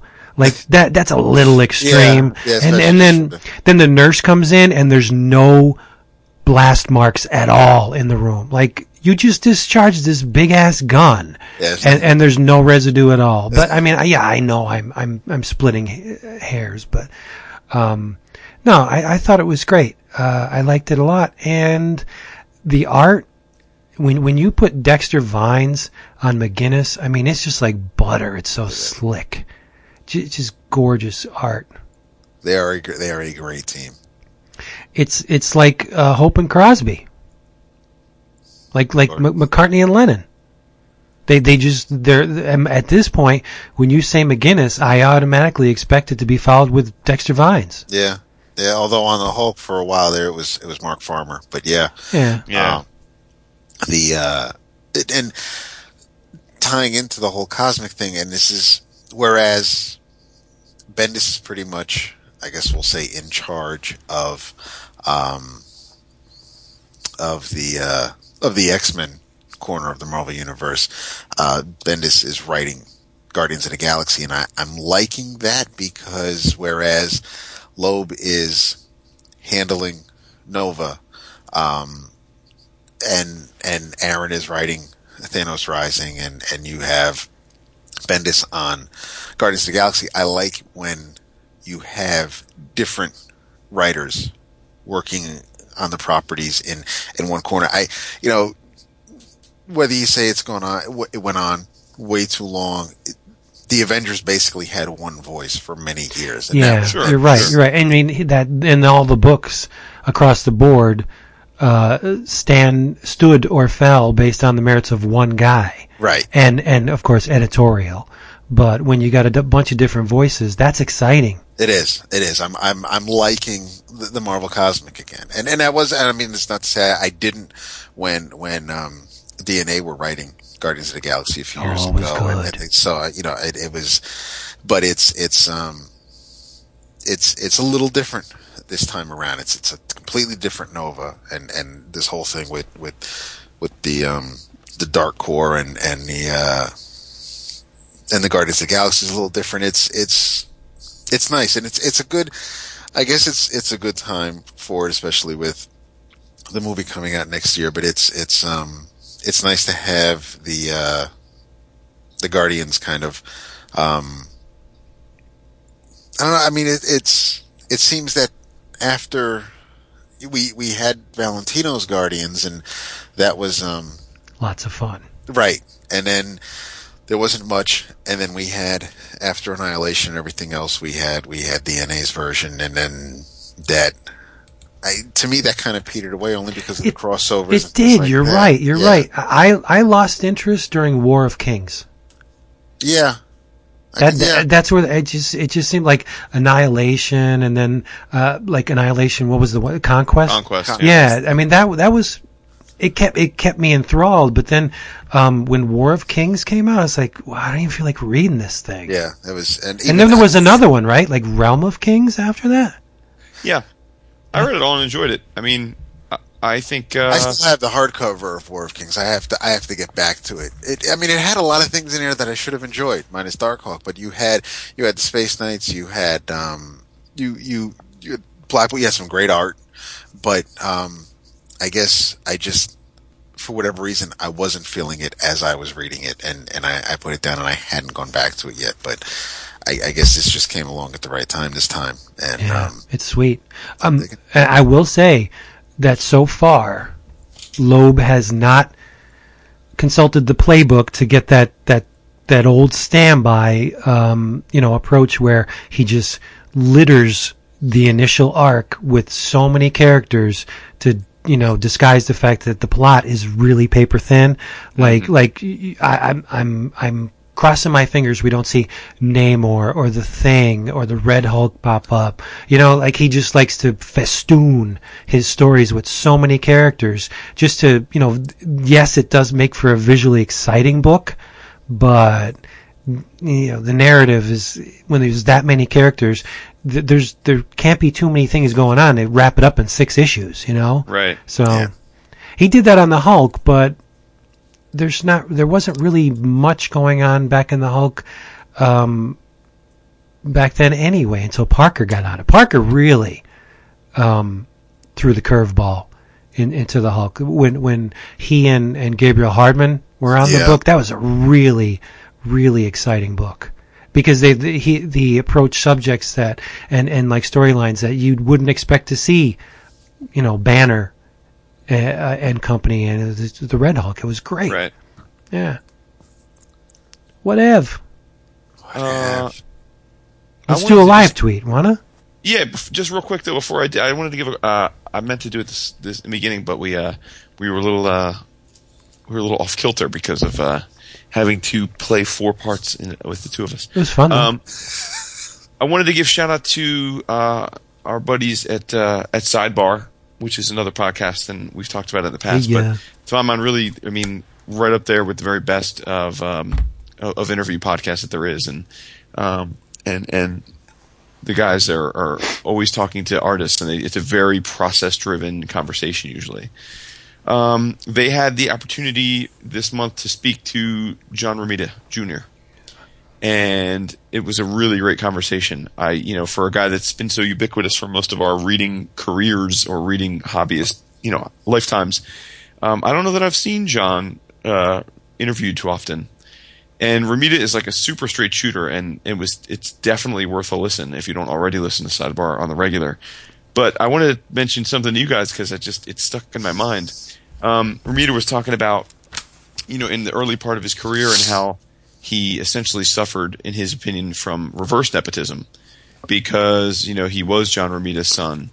And first of all, his dad said, "If you really want to be an artist, because he didn't want him to be, I'm not going to help you at all." And second of all, he said, in spite of his dad making it clear he wasn't going to help him, there was still this stigma that he was John Romita's kid. And so, if anything, editors and uh, collaborators made it all the harder for him to get a leg up until he really proved himself. But he said that um, the the best piece of advice he got in his early career didn't come from his dad. It came from. You want to take a guess? oh, don't say Stan. No, no, no. Okay. No. No. He said his three biggest influences were artistic influences were his father, uh, uh, Kirby, obviously, and um, the, the answer to this question. Joe Kubert. No. You got to tell us now. Dave, you want to guess? Uh, Oh wait, his Uncle Sal. No. Wow. John Buscema. I was just gonna say, damn it, yeah, yeah. And John and Romita said that the advice that Buscema gave him early in his career that he has kept with him forever and tries to impart to all artists that solicit his advice about their careers. Buscema went over to his ta- draft table one day early in his career and grabbed his pencil and ripped the eraser off and said, "Forget the eraser exists." nice. And Romita said, "What are you talking about?" He's like, "You're obsessed with the eraser. Your first instincts are almost every time going to be your best instincts. Learn to trust yourself. Forget your eraser exists." And he said he's lived by that, and so for good or for bad, you know, obviously 30 years later, it seemed to work for him. He's always telling artists that you need to trust your instincts, which is very, very hard for artists to do Ugh. but he said you need to do it. And he, he made the analogy that we're losing some of that with digital because it's so easy for guys to erase and edit Oh, and yeah. nitpick Control themselves. Z. Control it's a Z, curse. baby. It's a curse. And uh, so yeah, I just thought that was really cool. I just, That's you one know, of the reasons why I'm not using the Cintiq these days. oh cool. Yeah. Because it, it, it is. I mean, you draw a line, Control Z. Draw a line, Control Z. I can't tell you. That's why I'm so damn slow. hmm And and today, I threw down on paper because I had a couple minutes to kill, and I wanted to throw my buddy a couple new images, and I, I did like six headshots in in the space of you know uh, 45 minutes, and I would never be able to accomplish that on the Cintiq. There you go. Yeah, but sage advice from from Big John. Yeah. Um, every time I think of John Romita Jr. a- as uh, a man who has children of his own, I, I I only can wonder, after all was said and done, how gratifying it was for John Romita Sr. to uh, obviously one of the greatest artists to ever put pencil to paper in the comic industry to have sired a a uh, a child that was in my that is in my opinion one of one of the greatest artists to ever put pencil to paper. I mean, lightning struck with John Romita, and then it, and then it happened again with his son. Like, and and from what you're telling me, he he gave well, we can't say little input, but he didn't exactly coddle the kid. And, and, and spoon feed him how to do it. I mean, he, he made him blaze his own trail just to sit back, you know, in your easy chair and you're, you're John Romita thinking, damn it, my, my son did it. Yeah, yeah. Romita Jr. said that he, um, his dad said, "Look, you're, you're not going to be an illustrator. You're going to go to college," and then made him do two years of college. And at the end of the, t- and John kept saying, "I want to draw. I want to draw," and his dad said, "If you if you finish two years of college and you still want to draw." I'm not going to stop you from quitting college Right. and drawing, but I'm not going to, you know, you got to support yourself. You got to, if you got to get another job, whatever you got to do, you know, I'm not going to, Right. And then there was the seven seasons of uh, Who's the Boss in between there. Right. That he had to do. yeah, after taxi. The um, but how it's just. I know we're. I think I think we were all raised with the idea that um, if you fucked up, you get a smack from your parents. And if if uh, I mean I I my dad had a paddle from college that that you know he he had hanging on the wall in case my brother and I acted up. See, I think that's where our, our few years age difference actually does affect our experiences because I feel like my parents were the first of, of, of the generation that was vehemently opposed to any kind of Okay. physical uh, discipline. I mean, it's not. I mean, I I didn't get a backhand, but if, yeah, no, I'm just saying. But So But that the, the not threat of the backhand was there. right, and, and Yeah, that threat. yeah. Same and with me. There was there was um that is interesting though, Jason. I, I didn't think of that. And the um, No wonder. but it just it just goes to uh, I mean, just the way the way things change over the generations, where you had you had John Romita Jr. and and his father treat him that way. You had Joe Kubert tell his sons that it wasn't going to be a free ride, and they had to do everything they could to make it in in in the business they wanted to make it in, and and it's just it. Yeah, I mean, I I look around and I see. Um, the way students act on campus, or even you know, you go you go to the mall, you go anywhere, and, and absolutely Entitled. and That's what it's it is. ab- it is absolutely. It's it's Yeah. entitled and and and selfishness, and it's, I see it in my daughter. She does not. just- yeah. They, they, they, they do, well, I don't want to get on a, on a huge rant Right, about this, right but now. they, they, they, they seem to think that expending any kind of energy in a certain direction, unless it's entertainment, is wrong. Or, or it's, Yeah. you know, I, my daughter will just like, you know, why don't you clean your room? Why don't you do this? Why don't you, why don't, why don't you just like study for God's sake? You know, maybe open a book. Nah, Zac, Zac Efron's on TV. I'm just going to sit here and watch him. Like, and, and it just frustrates the hell out of me because I'll be perfectly honest. The reason why I'm not as good as I want to be is because I had that same freaking attitude for a lot of years where, where you know, like I, I, I have I achieved a certain l- level of competency, and I didn't push myself. Right. I thought, you know what, this is good enough. I'm, I got a job.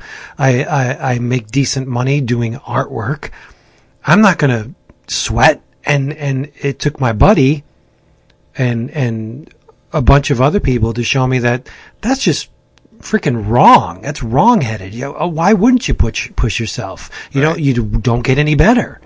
And and so now I'm I'm having a hell of a time trying to undo all the damage I did to myself.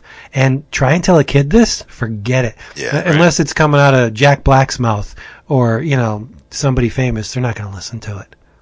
Yeah, no, I think to both your points. I, I mean, I see it. My kids are a little, well, at least my old, my kids, I guess, are like a couple years younger than yours, Vince, like on a relative basis.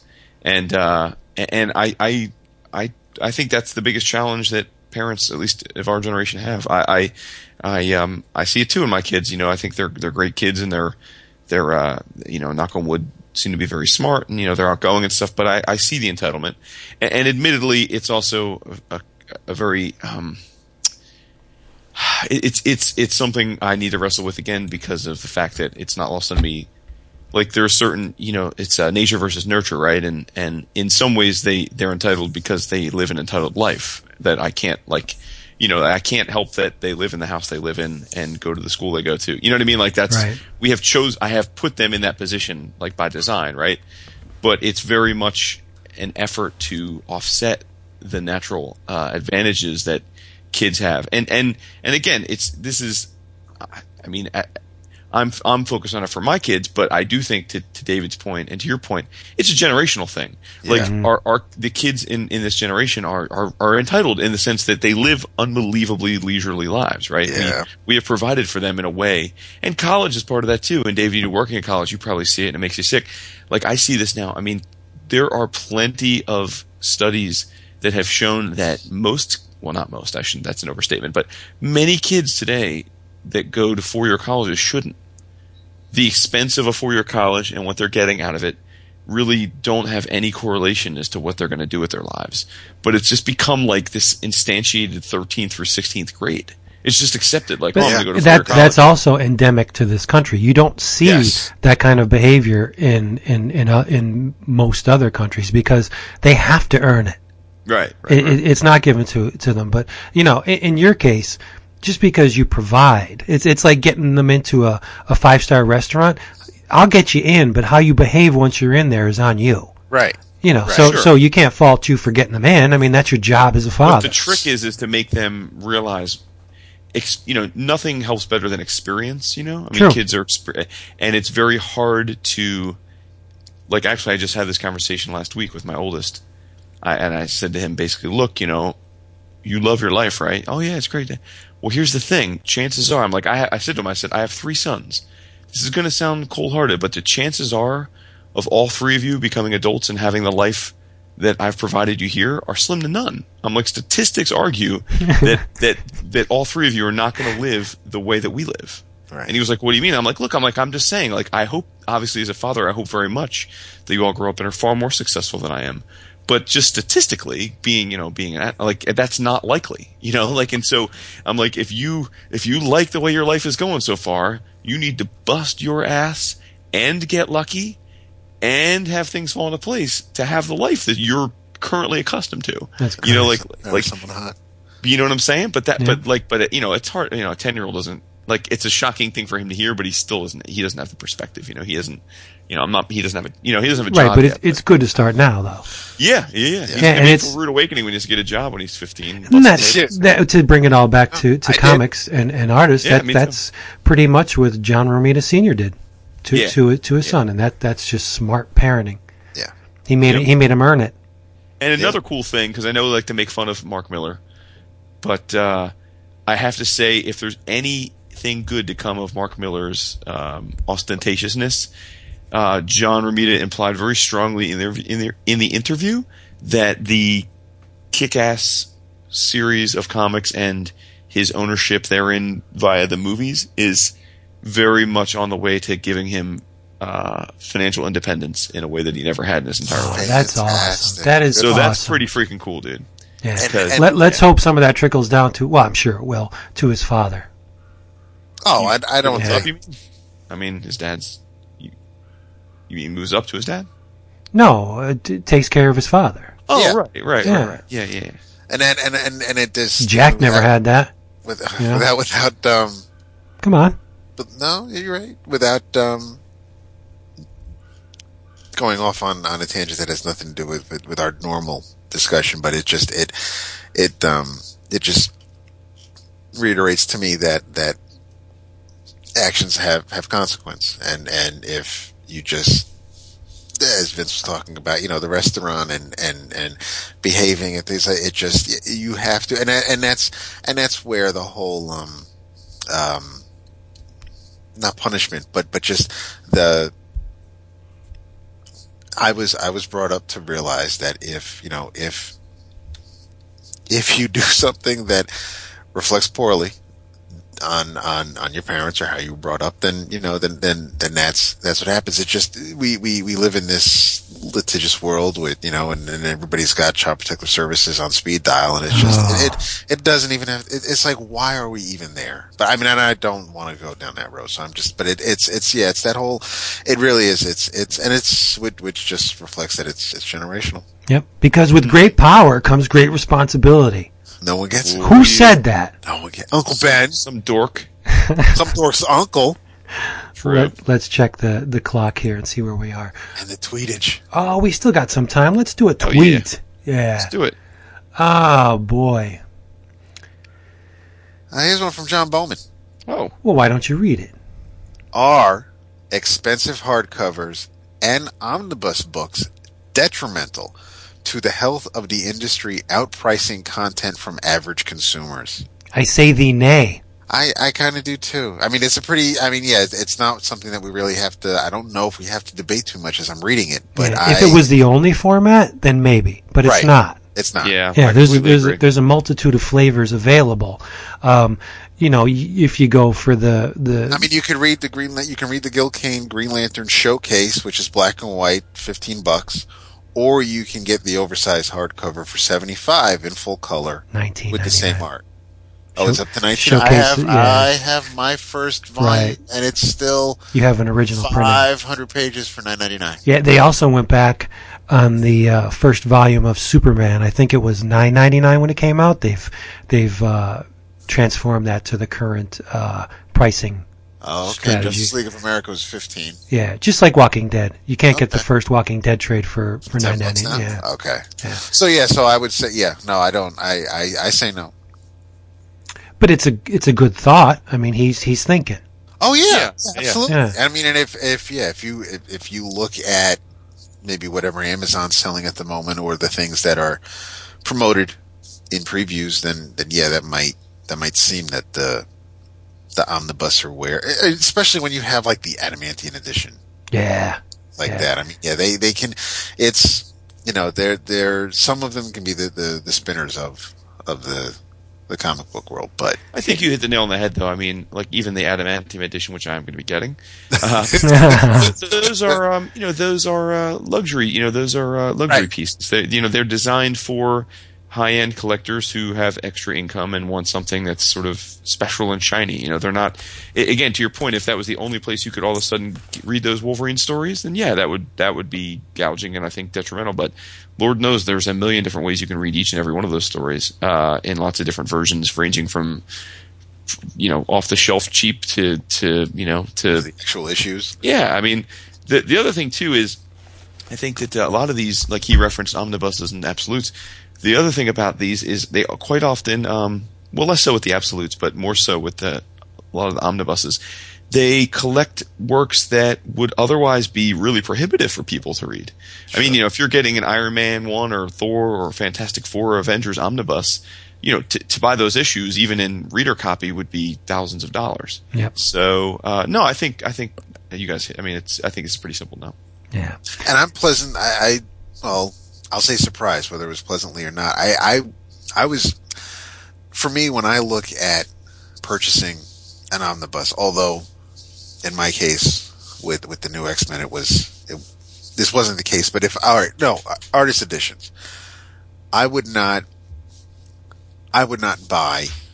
Um, bless you. I would not buy Born Again uh, as my one copy to own and read. I, I bought that because I know the story. I love the story. I read it when it originally came out. But you have, but I, apparently there are people who bought the, uh, you know, the, the Secret Wars omnibus, and that's their first experience reading Secret Wars. And I'm like, I, I would, I would purchase an omnibus because it just it means something to me, and that's and that's Yeah. I want a, a keepsake of it. I, I would not buy an omnibus as I've never heard this before, so I'm going to read Enemy of the State and I'm going to pay 75 bucks for it. I that's that's crazy to me to buy something like that sight unseen without trying. But but it does attract a different audience than your average regular Wednesday comic buyers. Um, it, it it attracts a more financially stable, me- meaning older um, group of, of of people where like um, somebody curious, hey, that X Men movie was pretty good. Me and my wife liked it. I want to maybe see check out some of these things that you know these comics where it came from. Yeah, I'll buy this Wolverine omnibus. What the heck? You know, I can, I can afford it. And and so you you, you don't attract. Well, I don't want to say kids because we know they don't read them, but you know you don't uh, attract the college level around there because they don't have the money to throw at an omnibus. By and large, Right. Here- here's another cool um, live tweet. This is from Gambit Attacks. He's new. He's new. Yes. Hey, welcome, Gambit. Yeah, he said, uh, favorite artist that you wish could have penciled a comic you hold dear to your hearts. Wow. So, so it, it's almost like um, the old switcheroo. Um, most loved works. Who would you feel fit to uh, step into the shoes of, of your loved ones, uh, so to speak? And I, I got to say, I would love to see Richard Corbin do uh, Kamandi. I think that would be wow. gorgeous. Yeah. It's, he's pretty much one of the only ones I would want to see tackle Kamandi. Yeah. Can you imagine Corbin with all those different creatures and, and, and, and, and, uh, locales? My God, Corbin would nail it. No argument there. Uh, phew, He's a good uh, mutant world. It's pretty much the same thing. Well, my first thought is I would like for Frank Quitely to have done all the issues of New X Men instead of. Yeah. But, um, The Van Sciver ones, I can't even look at them. Sex. Yeah. yeah, and I know you think reasonably better of Kordey. Igor Kordey than I do, but Oh, come on, dude. Kordey's, um, new X-Men are great. No, they're not. But, but They- we they are. We don't have to. We, that's we don't have to. go- It's a well trodden debate we've had about this already. You know what? You look up the word great in the dictionary and right next to it there's the Igor Kordey Phantom X. Right there. No, I, I think you look up the word fast and Igor Kordey. No, no, it's not fast. It's loose. loose in the caboose, man. Fast and bulbous. Uh, um, let me think. Let's see. Well, I mean, this is kind of a twist on the old like, who's your favorite? What you know, if you could have your favorite art, like, uh, let's see. I guess maybe. Uh, I don't know. It's tough for me because as I'm thinking back at like some of my favorite works, to me That's- the that's- artist is so seminal to Exactly. the yeah. It's it's uh, it's. I'm trying to think of works that I enjoyed, but more because of the story and not necessarily for the art. Um, jeez. Whew. I, I don't know. I have to say I, I, I'm really blanking out on this one. I apologize. I, I know the, the writer and the artist are pretty much inseparable because they're the same person, but I think a John Byrne Dark Knight Returns would be really cool. Mm. No? I, I don't know. I mean, That's why I say you can't really separate the artist and, Yeah. the, and the writer from that. Because I was also thinking about it. Who who who's an artist who I haven't seen on a like you know Matt Wagner on that Paul Smith era? ah, I got Ex- one. I got Go one. ahead, Check it. Go ahead. I would love to have seen Sienkiewicz draw Arkham Asylum. Wow. Hmm. See, I see that cover to Arkham Asylum, and it's almost Sienkiewicz. I. I think Arkham Asylum's pretty perfect. Um, Again, I, but you that's sort of Right. what's the question's begging. It's saying Yeah. a, a book that you covet. That I mean, I'm not. I'm not. I have that. I, I have it thanks to, to Derek Howard. I still need to read it. That, that that's one story I have yet to read. Wait, really? Yeah, Arkham Asylum. I haven't read it yet. Wow. Why is that? I just it was um it was during a time where I wasn't really reading. Um it wasn't canon, so it wasn't something that I I, I needed to read. It was it was Grant Morrison, you know, doing um not it was not so much Batman just and it was and and and Dave McKean who I I had no real familiarity with. I, I Oh, sorry. Whoa, it's okay. whoa! Sorry. I mean, I'm gonna die, David. Mute, mute, Don't die mute yet. button- mute button. I know, right? It's really I couldn't reach it. How many? Uh, we're gonna have everybody. Vince blow out my eardrums, and then one dude go, Vince, you can cough my ear anytime. Oh, Uh, yeah, my fans. can't- yeah. My fans. Well, The, the crazy ones, according to David. Uh, See, all right. Well, hey, I'm gonna call Dan crazy. That's on you. Um, My kind of crazy. the uh, Kathy Bates up in here. Yeah, I will. You know, I don't think I don't think yeah, with the block between your ankles. I don't think I, I don't. I won't bring Arkham Asylum with me this weekend, but I I, I probably I will read that within the next couple of months so we can talk about Oh, it. Oh, it's good stuff. Uh, but I, I I'm thinking there was a there was a little uh pretty much all for naught because um the editor told Matt Wagner that the four issues he was doing wasn't going to matter by the end. But Matt Wagner did a little four issue miniseries of the Demon, and I think that would look pretty spiffy uh, under the uh, the inks of Mister Chris Samnee. Ooh. yeah, it's almost there now. I, I would like to see, yeah, I would like to see, and maybe even in black and white. But I think I, I would really like to see a Samnee Demon. Or Richard Corbin. Oh, Richard. You know what? Back to, to Bill Sienkiewicz for a 2nd Uh, What Stan. what I originally perceived as um,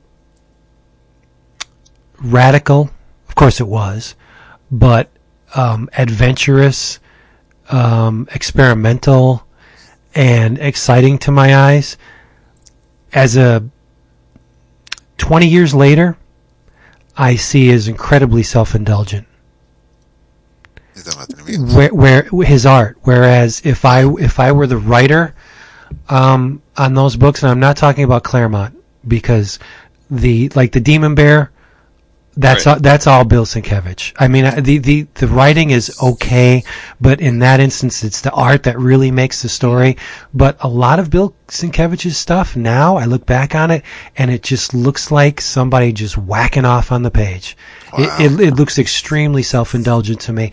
I, I respect the drawing ability, Sure. but the noodling and the excessive, um, the excessive injection of personality at the expense uh, of the storytelling, I, I would not be happy w- working on a book with Bill Sienkiewicz if I were a writer. I could see that. I mean, Yeah. again, it's you know, yeah, I could see that. Yeah, he just he just takes over the show. Everything becomes this dark, surreal, visceral, big eyes, hair standing on edge, you know, like scratchy whirlwind of marks. And sometimes the story doesn't call for that. Mm-hmm. You know? Hey, I have a, I have a live tweet here, and I'm gonna I'm gonna attempt to answer for you guys to see how right I am. Okay. Okay, Carlos, Mr. Aztec Los, asks if a time portal opened, and thank God he didn't say like a Doctor Who thing. If a time portal opened at a convention Jeez. and you could go back in time to get an artist commission from anyone who's who's currently dead, so a deceased artist, who would Oh, it it's cake. It's I know. So okay, so it's cake. so my I mean my answer would be John Buscema Yep. for sure. That'd be easy. I'm gonna say Vince's would be easy because it'd be Kirby. Yeah, you're gonna make me cry. right? And then Yep. for David, I'm gonna. This is the a little bit of a harder one, but I'm gonna say it's Gil Kane. You got it. Yeah. Yes. I don't even think I'd make it to the conve- to the commission stage. I would be gushing over Jack I'd be so much. I'd be, you know what? I, I don't, I don't need anything to you from you. The fact that I'm in you, the same physical space as you, more or less, and, oh. and that would be so awesome to just. yeah, I would. I would just. I would just listen to him breathe. see. I would go up to John, and I would. I would just. I would try and use all of my wit and charm to invite him to dinner. Be like, let's kind of buy you dinner after the show. Yeah. Like I just and I just do chat, this podcast. I talk just about. chat, You'd probably do it too.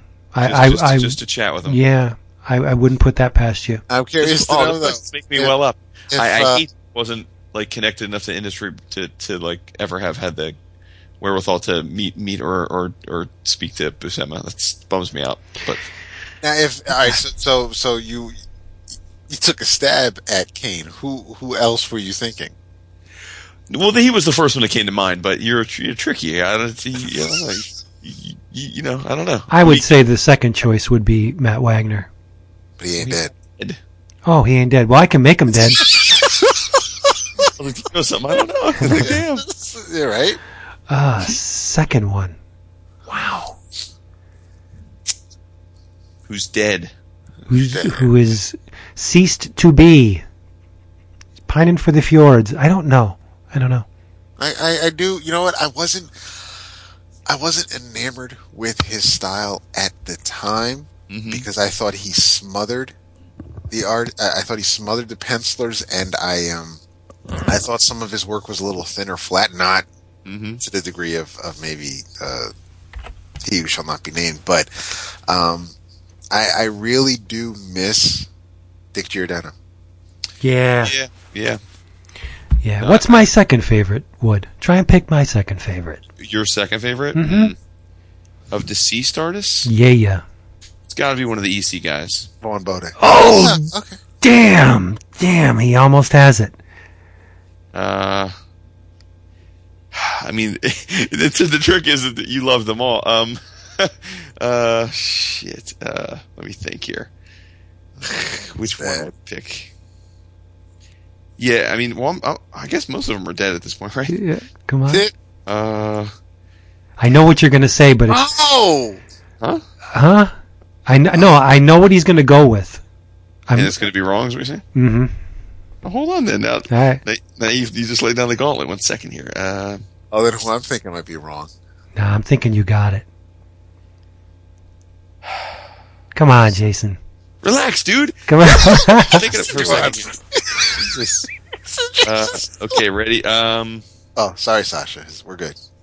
okay. Damn Uh, cat's me. you love that cat. Bernie Krigstein. No, but that's a good choice. I was trying to pick one that I wasn't. I, I, I was I was trying to clue you in that the obvious choice, which would have been Wally Wood, Uh huh. was not the right choice. Oh, okay. Well, then Harvey Kurtzman. Not the right choice. Who then? John Severin. I would have never guessed him. I would have loved just to see Severin work. Wow. Because I don't. I keep. I. I keep. All those would have been This uh, may dumb, but was he married to Marie Severin, or were they? sister. Their sister Oh, brother. okay, brother sister. Okay. Yeah, just just to see. Did Severin die? Uh, not long ago, maybe three years ago, Okay. two years, three years around. No, I it's very still hasn't registered that he's dead. Oh, yeah, That's- last year, dude. Last year, Last February year. 2012. Okay. Son Yeah. of a bitch. Okay. All right. yeah. Marie's Guys, still kicking. God Yeah. bless her. Mm-hmm. Women, man. And just to plug tomorrow's, that Marie Severin book is great. Yeah. If, if, if you ever have an instance where you see that, uh, just don't even think. Just buy it. It is so good. Oh, here's a great one from Joseph, who goes by, I'm guessing it's German, Freistuhler? But anyway, Joseph. Uh, is there a comic from your youth that doesn't hold up when you've revisited it? That doesn't. Uh, I have. A, I, I can answer his follow up.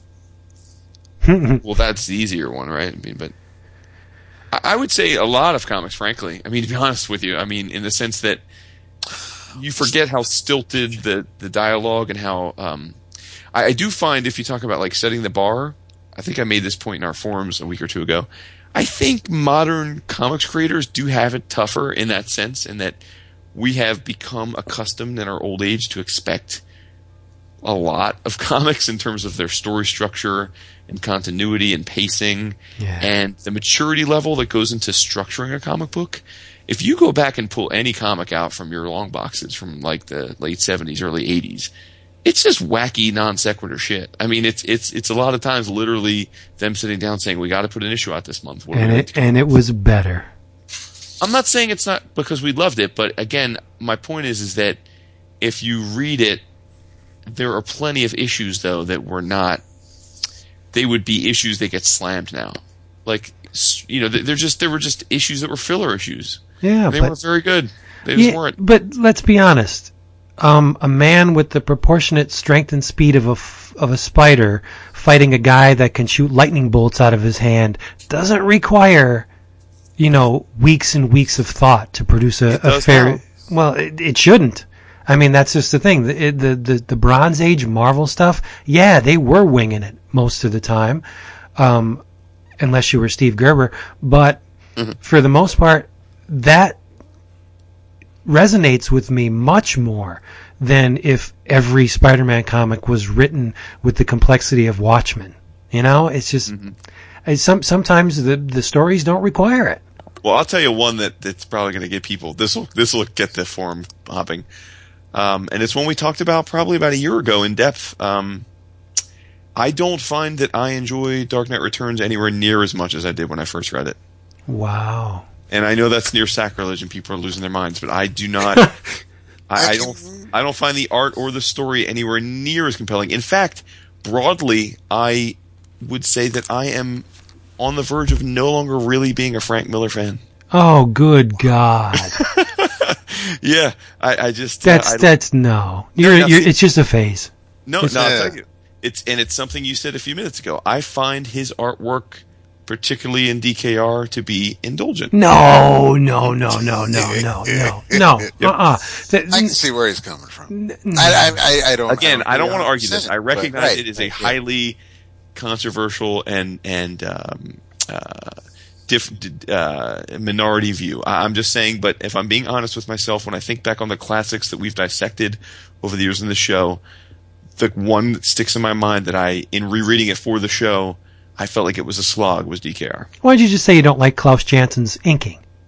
That I love Klaus Janson. That's, Hmm. but Klaus isn't the one who laid out the pages. He's not the one who, who No, told the story. the So god of comics you can't- oh my god!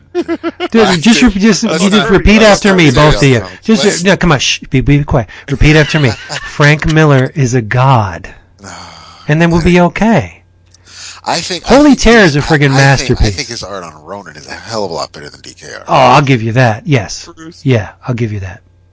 Um, Yeah. and again, I'm excluding Klaus's inks. It's it, it's nothing to do with that. The um, I'm I'm I'm trying to think like what Y'all if are I whack. because there, there there were things that I know I've read recently. Can't where I'm believe like, it. I I thought it was, I thought it was much better back. There was um, damn it, I, it's it's killing me now. Well, why while you think of that, Yeah, I I'll give you my answer, and uh, I have to say with absolute certainty that the stuff from back in the day is every bit as um, interesting and rewarding to me as when I first read it because that's my golden age. I mean, it, I I look back on it with rose-colored glasses because I can tell you, and I've said this before, every place I was, every season, every time of you know day it was when I read these stories. So how could I not relive that experience? So you know, once I got into the teens and and and my my twenties, yeah, maybe that stuff doesn't um, ring my bell anymore. As well as least not as resoundingly as when I originally read it. But the the the the the golden age, the, right when I first got into comics, those things are wow. I, I can I can read them over and over and over, and that's one of the reasons why I love Kamandi so much, was because that was the book back then. And it was maybe like a couple years into you know me reading comics. It was like i was reading fantastic four and i thought this kirby guy was spectacular. And then this thing comes out and it's like planet of the apes only better with with more animals and and and and wacky situations and crazy far out concepts. I was like this is the book for me. And is kamandi the greatest comic ever? Ah, I, I mean, to many people it probably wouldn't be, but to me it is. And it's it's not a statement of the quality of the thing, at least on a on a on a you know large scale as as as far as like someone would say Mona Lisa. Every, there's a lot of people that regard that as a great piece of art, right? Kamandi may not touch a lot of people, but it touches me all over the place. Sure. Yeah, woot. uh, probably if I mean it's been a while since I read it, but probably I, I remember. The, yeah, no, no, no, I can't say that. Um, it would hurt me if I actually said it out loud because I don't want it to be true. Um, it is. It's. It's. Uh, maybe. Maybe GI Joe.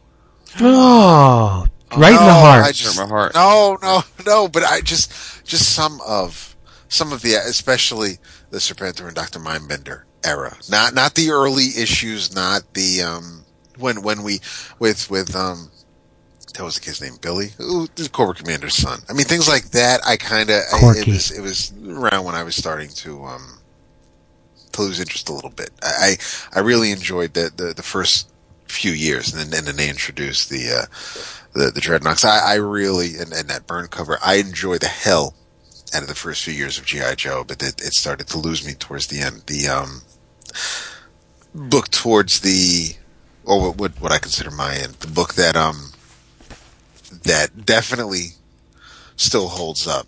Um, surprisingly, because I would have I, I would have almost had I not recently read uh, a few issues of it a few months ago, I, I would have probably just outright said, just based on, on what I try to remember of it. But um, Wolfman's New Teen Titans, especially the Judas contract, that still mm.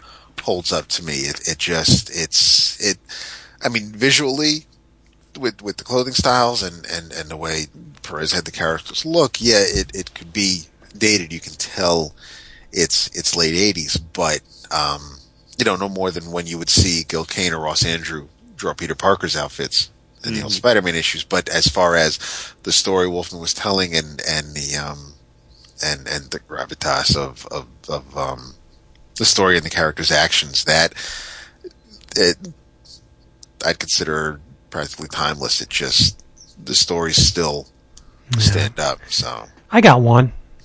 What? Neil Gaiman's, um, Black Orchid. As one that holds up or doesn't? No, it doesn't hold up. I, I enjoyed that. Again, it goes back to the. Now, wasn't that a that that, that was a follow up to the miniseries, right? No, that was the miniseries. That was the miniseries that okay. started the the the series or that, launched the series. J.J. Birch and Michael Bear, or just no? It was um, Dave McKean. Really on the tears? Oh shit! Yeah, okay. and and again, it, I mean, I enjoyed it when it came out because I was in the yeah, let's break the mold, let's right. let's you know f the man, let's do comics the way we want to do it, and I was looking through books um, not too long ago, and I was paging through it, and it's really murky, and and as far as sequential art, there's not a whole sequential about it. I mean, it's just um, McKean playing up to the crowd he had you know, cultivated, just being that crazy Dave McKean. And it's, it's sloppy. Oh, I mean, individually the panels are very good, but it's, overall it's kind of murky storytelling. I, I, I just don't, I don't want to read it ever again, you know? But, yeah, but I, I loved it when it came out. I thought it was the cat's ass. yeah. Yeah. So we got to start doing our in your travels because we are over two hours. No kidding and we got a we got a long day ahead of us tomorrow. Yeah, and I got a I got stuff to do here. Uh, this episode of 11 o'clock comics has been brought to you by discount comic book service dcbservice.com get your stuff and get it cheap well, I don't have to say anything else. Well, I do because if you're a first time customer, you can enter this code, which David will be so kind to give you into the following, into the slot, pre-moistened as it is, and you can get an extra 8% off your already, already massive, massively discounted order. David, what is that code?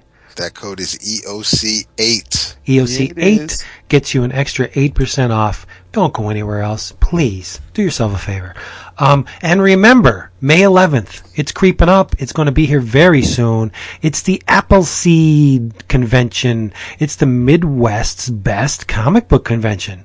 Yes, it's true. Fort Wayne, Indiana, uh, featuring over a hundred creators and is a show dedicated to comics and the people that love them, buy them, read them, trade them, just worship them. Come hang out with creators like Mike Norton, Tom Scioli, Ryan Brown, and a whole lot more. $10 gets you inside the door. Buying your ticket in advance, however, guarantees you an exclusive 11 by 17 print by the great Dave Wachter, who will be there as well. Uh, if you would like to check out the hubbub, go to AppleseedCon, that's one word, appleseedcon.com and learn, okay, in your travels. I want you all to run out and pick up the DC showcase for Rip Hunter Time Master. I, I, am about halfway through. This thing is gold. Dave Jurgens? Um, no, no, no. This is the original stuff from Showcase. Oh, okay. Yeah, and then Rip it collects um, Showcase 20 to 21, 25 to 26 and issues 1 to 15 of Rip Hunter Time Master. It's spun out of Showcase into its own magazine. Guess who's in this book? Uh, the majority, if not all of it, was written by Jack Miller. But mm-hmm. there are stories by Joe Giella, Joe Kubert, Alex Toth, Ross Andru, and Mike Esposito, that beautiful two-headed monster. Um, Nick Cardy does some of the covers. Um, more Alex Toth, Toth. Uh, Bill Ely's in here. It is a great volume. Um, the first story is is a scream. Uh, Rip has manufactured two time devices. Time dev- um, Time Sphere 1 and Time Sphere 2. But he's using Time Sphere 2 because Time Sphere 1 doesn't work all that great. So he goes, hey, let's go back to the Mesozoic. So, uh, with, uh, his buddy and his girlfriend and little Corky in tow, yes, that's his name, Corky, they go back to the Mesozoic and are beset by rampaging dinosaurs. But, unbeknownst to them, they're followed in Time Sphere 1 by a couple of crooks who want to go back into the past and mine precious minerals and gems, uh, gold, and bring it back to the present and get rich. Um, hilarity ensues. People almost die. They come back, but what the kill, what the, the crooks don't know is you can't bring anything back from the past. The gold that they brought back just kind and the gems kind of just disappeared. Oh, Ah, wah, wah, wah. There, there, there's stories about Atlantis in here. Alexander the Great pops up. Kubla Khan, the Romans. It's it's awesome. Each and each story was done in a three chapter arc. So each issue was an entire story, but it was busted up into three chapters. So it plays like an old movie serial. You know, reel one, that's done. Now we're going on to reel two. It's great stuff, and it's 19.99 for like almost 600 pages. Where are you going? nice. Get it. Sounds good. Yeah, it's a lot of fun. A lot of fun. Yep. Uh, I have something for you. You can run out and get right this minute because it's free. Damn, It- nothing's better than free, son. Word. It is a graphic novel at that. Ooh, And it's free? It is free. shit. Yeah. And you may have heard of the writer. Uh, name is Greg Pak. I think so. And it is drawn by R.B. Silva, uh, who did the art on Jimmy Olsen. Um, it's a little book called Vision Machine. Ooh, I like that title. and it is the art is real funky and is basically there's there's a little bit of um what's going on today happening in this book it's it's they're three friends um sprout computers basically uh, uh, an apple analog they um they come out with uh, the ii which is i guess if if it was published today and not a couple of years ago you may think that um, Greg Pak took the idea from Google Glass. Um, whatever you see, you can. Um, it will record. It will. Um, it it is just. It's it's all about technology and how it can be used against you and um, wanting to be alone in your little technology world isn't always a good thing. It's um the the download 84 pages. You can download it as a PDF from visionmachine.net. You can get it from uh, Comixology. Uh, you, there's even a, a Vision Machine app for your um, for your iDevice, but it is it's I'm working my way through it. When I finish it, I'll, I'll go further into it unless you guys also get it and we can all tag team on it. But it is it's um We could do that. it's it's pretty funky. It's it's it's timely. It's topical. It's um I I've had it um in my uh I've had it in my library for a while now, and and I just finally was able to um to sit down and read it. So when I said before that I, I've been reading Wasteland and nothing, but when I have my um my Kindle at work, I'll read Wasteland, and when I have my, my iPad with me because it's it's in Comic Zeal, I'll read um, Vision Machine. But I started it yesterday, so I'm I'm working my way through it. I hope to finish it before um, before tomorrow night. But I I definitely definitely recommend it, especially since it's creators you're familiar with, and and like Jason said, you you can't beat the price, but you you get a lot for uh, for what you're not paying. It it's it's pretty fun, and the story's pretty cool. I, I recommend it. Sounds very much like our show. True. True. Get what you pay for. Ha! Uh, if you would like to join me on a journey in your travels, run out and pick up the much delayed and finally uh, arrived Marshal Law Deluxe Edition. Now, it's interesting because this collects uh, the Marshal Law original six issue miniseries from Epic, as well as Marshal Law Takes Manhattan from Epic, and Kingdom of the Blind, Hateful Dead, Super Babylon, and Secret Tribunal, which were from Apocalypse and Dark Horse. And this is published by DC Comics, oddly enough. So I don't know how that all happened, like how the rights were fought over, but I know this took a long time to come out. And Marshal Law was a series it has started in the late 80s um, by Pat Mills and Kevin O'Neill. And it is a um, very adult, uh, satirical look at the superhero genre. And I remember reading the original series, but I don't think I read anything after that. And it's probably been since 87 or 88 when it came out that I read it. So I have, uh, I'm looking forward to rereading it and seeing if it holds up. Hmm. That's interesting. Why? It's not everything. Um, well, it's everything but the pinhead thing. Right. Yeah, I was Yeah. just going to say that. Marshal Law versus Pinhead. They probably couldn't get the rights for that, I'm guessing. Damn Clive Barker. Yeah. And also the, uh, there's a Savage Dragon and Mask one shots that Yeah. they, but they, again, they probably couldn't get the rights. So, but yeah, were, were you guys, were you guys fans of Marshal Law? Oh, hell yeah. Yeah. Hell yeah. You know, speaking of Kevin O'Neill, um, did you know that um, Roger Corman at one time got into the publishing, uh, uh, specifically the comic book industry, and Kevin O'Neill did a Death Race 2000 comic? I have it. Really? Yeah, it's funky as hell. Funky in a good way? Funky in a great way, yeah. Well, Kevin O'Neill, he's a madman. Yeah, I was going to say. Um, yeah, and uh, there was there were other titles, but I just focused on the Death Race because a John Carradine, come on, and and two Kevin O'Neill, and there's just great stuff. No diggity. Yeah. Um, so cool. I have a goal this weekend, Okay. and I'm probably going to need both of your help to um, accomplish it. I would like to do. I would like to solicit comic book type people and get intros for the next 52 episodes.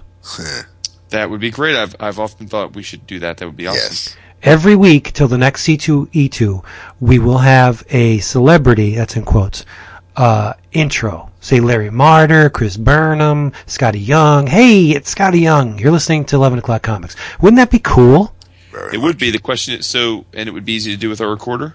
Yeah, Yes. Just different files? sure. Let's do it then. There's yeah. no Every reason- time. Every, every Dude, time 52 is a breeze. Uh, Over a three day week, that'd be easy. I'm hoping. I'm hoping. Yeah, why not? Give, give some value back to our listeners. Perfect. Right. And then we would start off with, I wouldn't have to say, hey, it's 11 o'clock comics. David would just go woohoo right after they were done. Yeah. Because we gotta yeah, have you the wouldn't have to woohoo. worry about what episode you, you It's after true. the woohoo and, That and is the- hot. the intro, That you is, can isn't that? Yeah, I came up with. Probably Wait, so you, oh, so you want him to say this is so and so episode, or you just want to? No, no, No. no, no, no, no, no. Just wing it. You're This is listening. okay, Skottie yeah, yeah. and you're listening Cool, to. cool. Okay, Yeah. yeah. I was going to say then it's going to get complicated if we have to keep track of the No, episode no, numbers. no, okay. no, no. And Cool. depending on how drunk some of the some of our our, our friends are this weekend, maybe even uh, so, some some of our listeners could intro the show too. Yeah, this is Tom Caters, and you're listening to Crap. I'm looking at him right now with his little mustache. Look at him. I know, he's right? So, nice little porn he's mustache. so cute. It's like it's it's like he's young Ron Burgundy. Yeah, exactly. It's the pleats. Love it. All right. Thank you for being here with us, and we hope to see you this weekend at C2E2. If you Yes. are there, please do not hesitate. Come over to our booth. If we're there, you will get a big old hug. It's true. We we rarely get mad, but we will get mad if we hear from you in the forums or Yeah, like on Twitter or something now. like, "Oh, I I, I didn't want to bother Yeah. you guys, or I saw you guys, but didn't want, didn't know what to say." Just That's silly. say hi. I'm so and so, and uh, you know, and we'll, we'll take care of the rest. do what everybody else does. Come up to the table and tell me I'm nuts. There you go. That'll break the ice. Bat shit crazy. Yeah. And there was a live tweet. Oh, uh, from Richie Terrones. Um, why is it that people or fans say that Frank Miller has gone crazy. And when did this happen? Well, Richie, it, he's not crazy. Yes, yes. No, he's not. He's a lunatic. It, it has never happened, and the Yes. man remains the, one of the finest stylists ever to emerge from the comic book industry. Yeah, that's, he makes Dave Sim look look logical. Get no, Frank Miller's politics are dead on, brother. Yeah. And on that note, If you like it or Yeah, B, lo- B like flat. it or not, learn to love it, baby. There you go. Come to the booth and tell me I'm nuts, just like Frank Miller, There you go. and I'll hug you. And so will David, and Wood will probably be getting jam pieces done, but he'll be back. or a tat. yeah, yeah, yep. There you go. We love you. Thank Well, you. We for- should say if people are looking for us on Saturday, it's my understanding that one of the three of us will be at a tattoo. We will be collectively the EOC crew will be in the tattoo area for much of Saturday. So Yep. Yours are going to be big? no, no, it's going to be on the inside of my right bicep. No kidding. that's tender. See, I, Pretty ca- I can't get them above the the elbow because I don't wear. Uh, well, I don't wear um cut off shirts. I can't. Right. Wait, you can or can? Um, would you, wait, what did I you can't get it like uh, You upper gotta arm. show it off. yeah, I got to show it off. Why? I I- can't show it off. Right. Right. oh, I'm just the opposite. I can't. well then why off. would you get it there if you can't show it off? It's for Because me. You can't show it off. Okay. It's, it's you can't like you know you can't flex it at work. I mean, I can show it off when I. Yeah, I mean, I, I don't like none Just of my off tattoos. the. None of my tattoos are visible unless right, unless I'm uh, like at, a, at the beach or something. He can he can show it off in his frequent renditions of the chicken dance. Right, That- or when that's I'm, always you fun. know, when I'm making sweet love to my wife, she can see. It right. Yeah. There you go. Because Jason's, you know, that that's a good looking couple. The lights definitely stay on. the, uh, um, The lights do stay on. of course they do. Um, Got Yeah. to have them on. That's funny. Uh, we've overstayed our welcome. We'll we'll see you this weekend. Hopefully, Yeah. we love peace you. out. Bye. Toodles. Later. What? What? Call David. Do- Oh, oh, oh, oh, oh. And and It's not over. do not forget, we will be documenting the entire trip to the con and the entire trip back from the con. When we say the entire trip, you know, an hour, like maybe about 10 minutes every hour, 10, 15 minutes. Yeah, well, I mean, we did like three hours last year. we did it. We did a lot. Yeah. So uh, come to our forum, www.11o'clockcomics.com, and we'll have um, a thread started where you can download those. They're not going to be on the iTunes. Right. You have to come to our forum and download them from our server, and there will be there will be a plethora of audio goodness for you to uh, and hopefully enjoy. Next week, next week, and and I'm guessing they will be up after the episode. We'll see. We'll see how it Well, it works depends out. on how busy you are, dude. Yeah, yeah. Let's, let's not. You know, We'll see how it rolls. I off mean, more you can, you can you know, Kirby knows I'm not going to clean them up. What it- whatever we record is the way it's going. Hey, come My on. glob. Oh my god. Uh, my glad. Bye, people. Peace out. For real this time.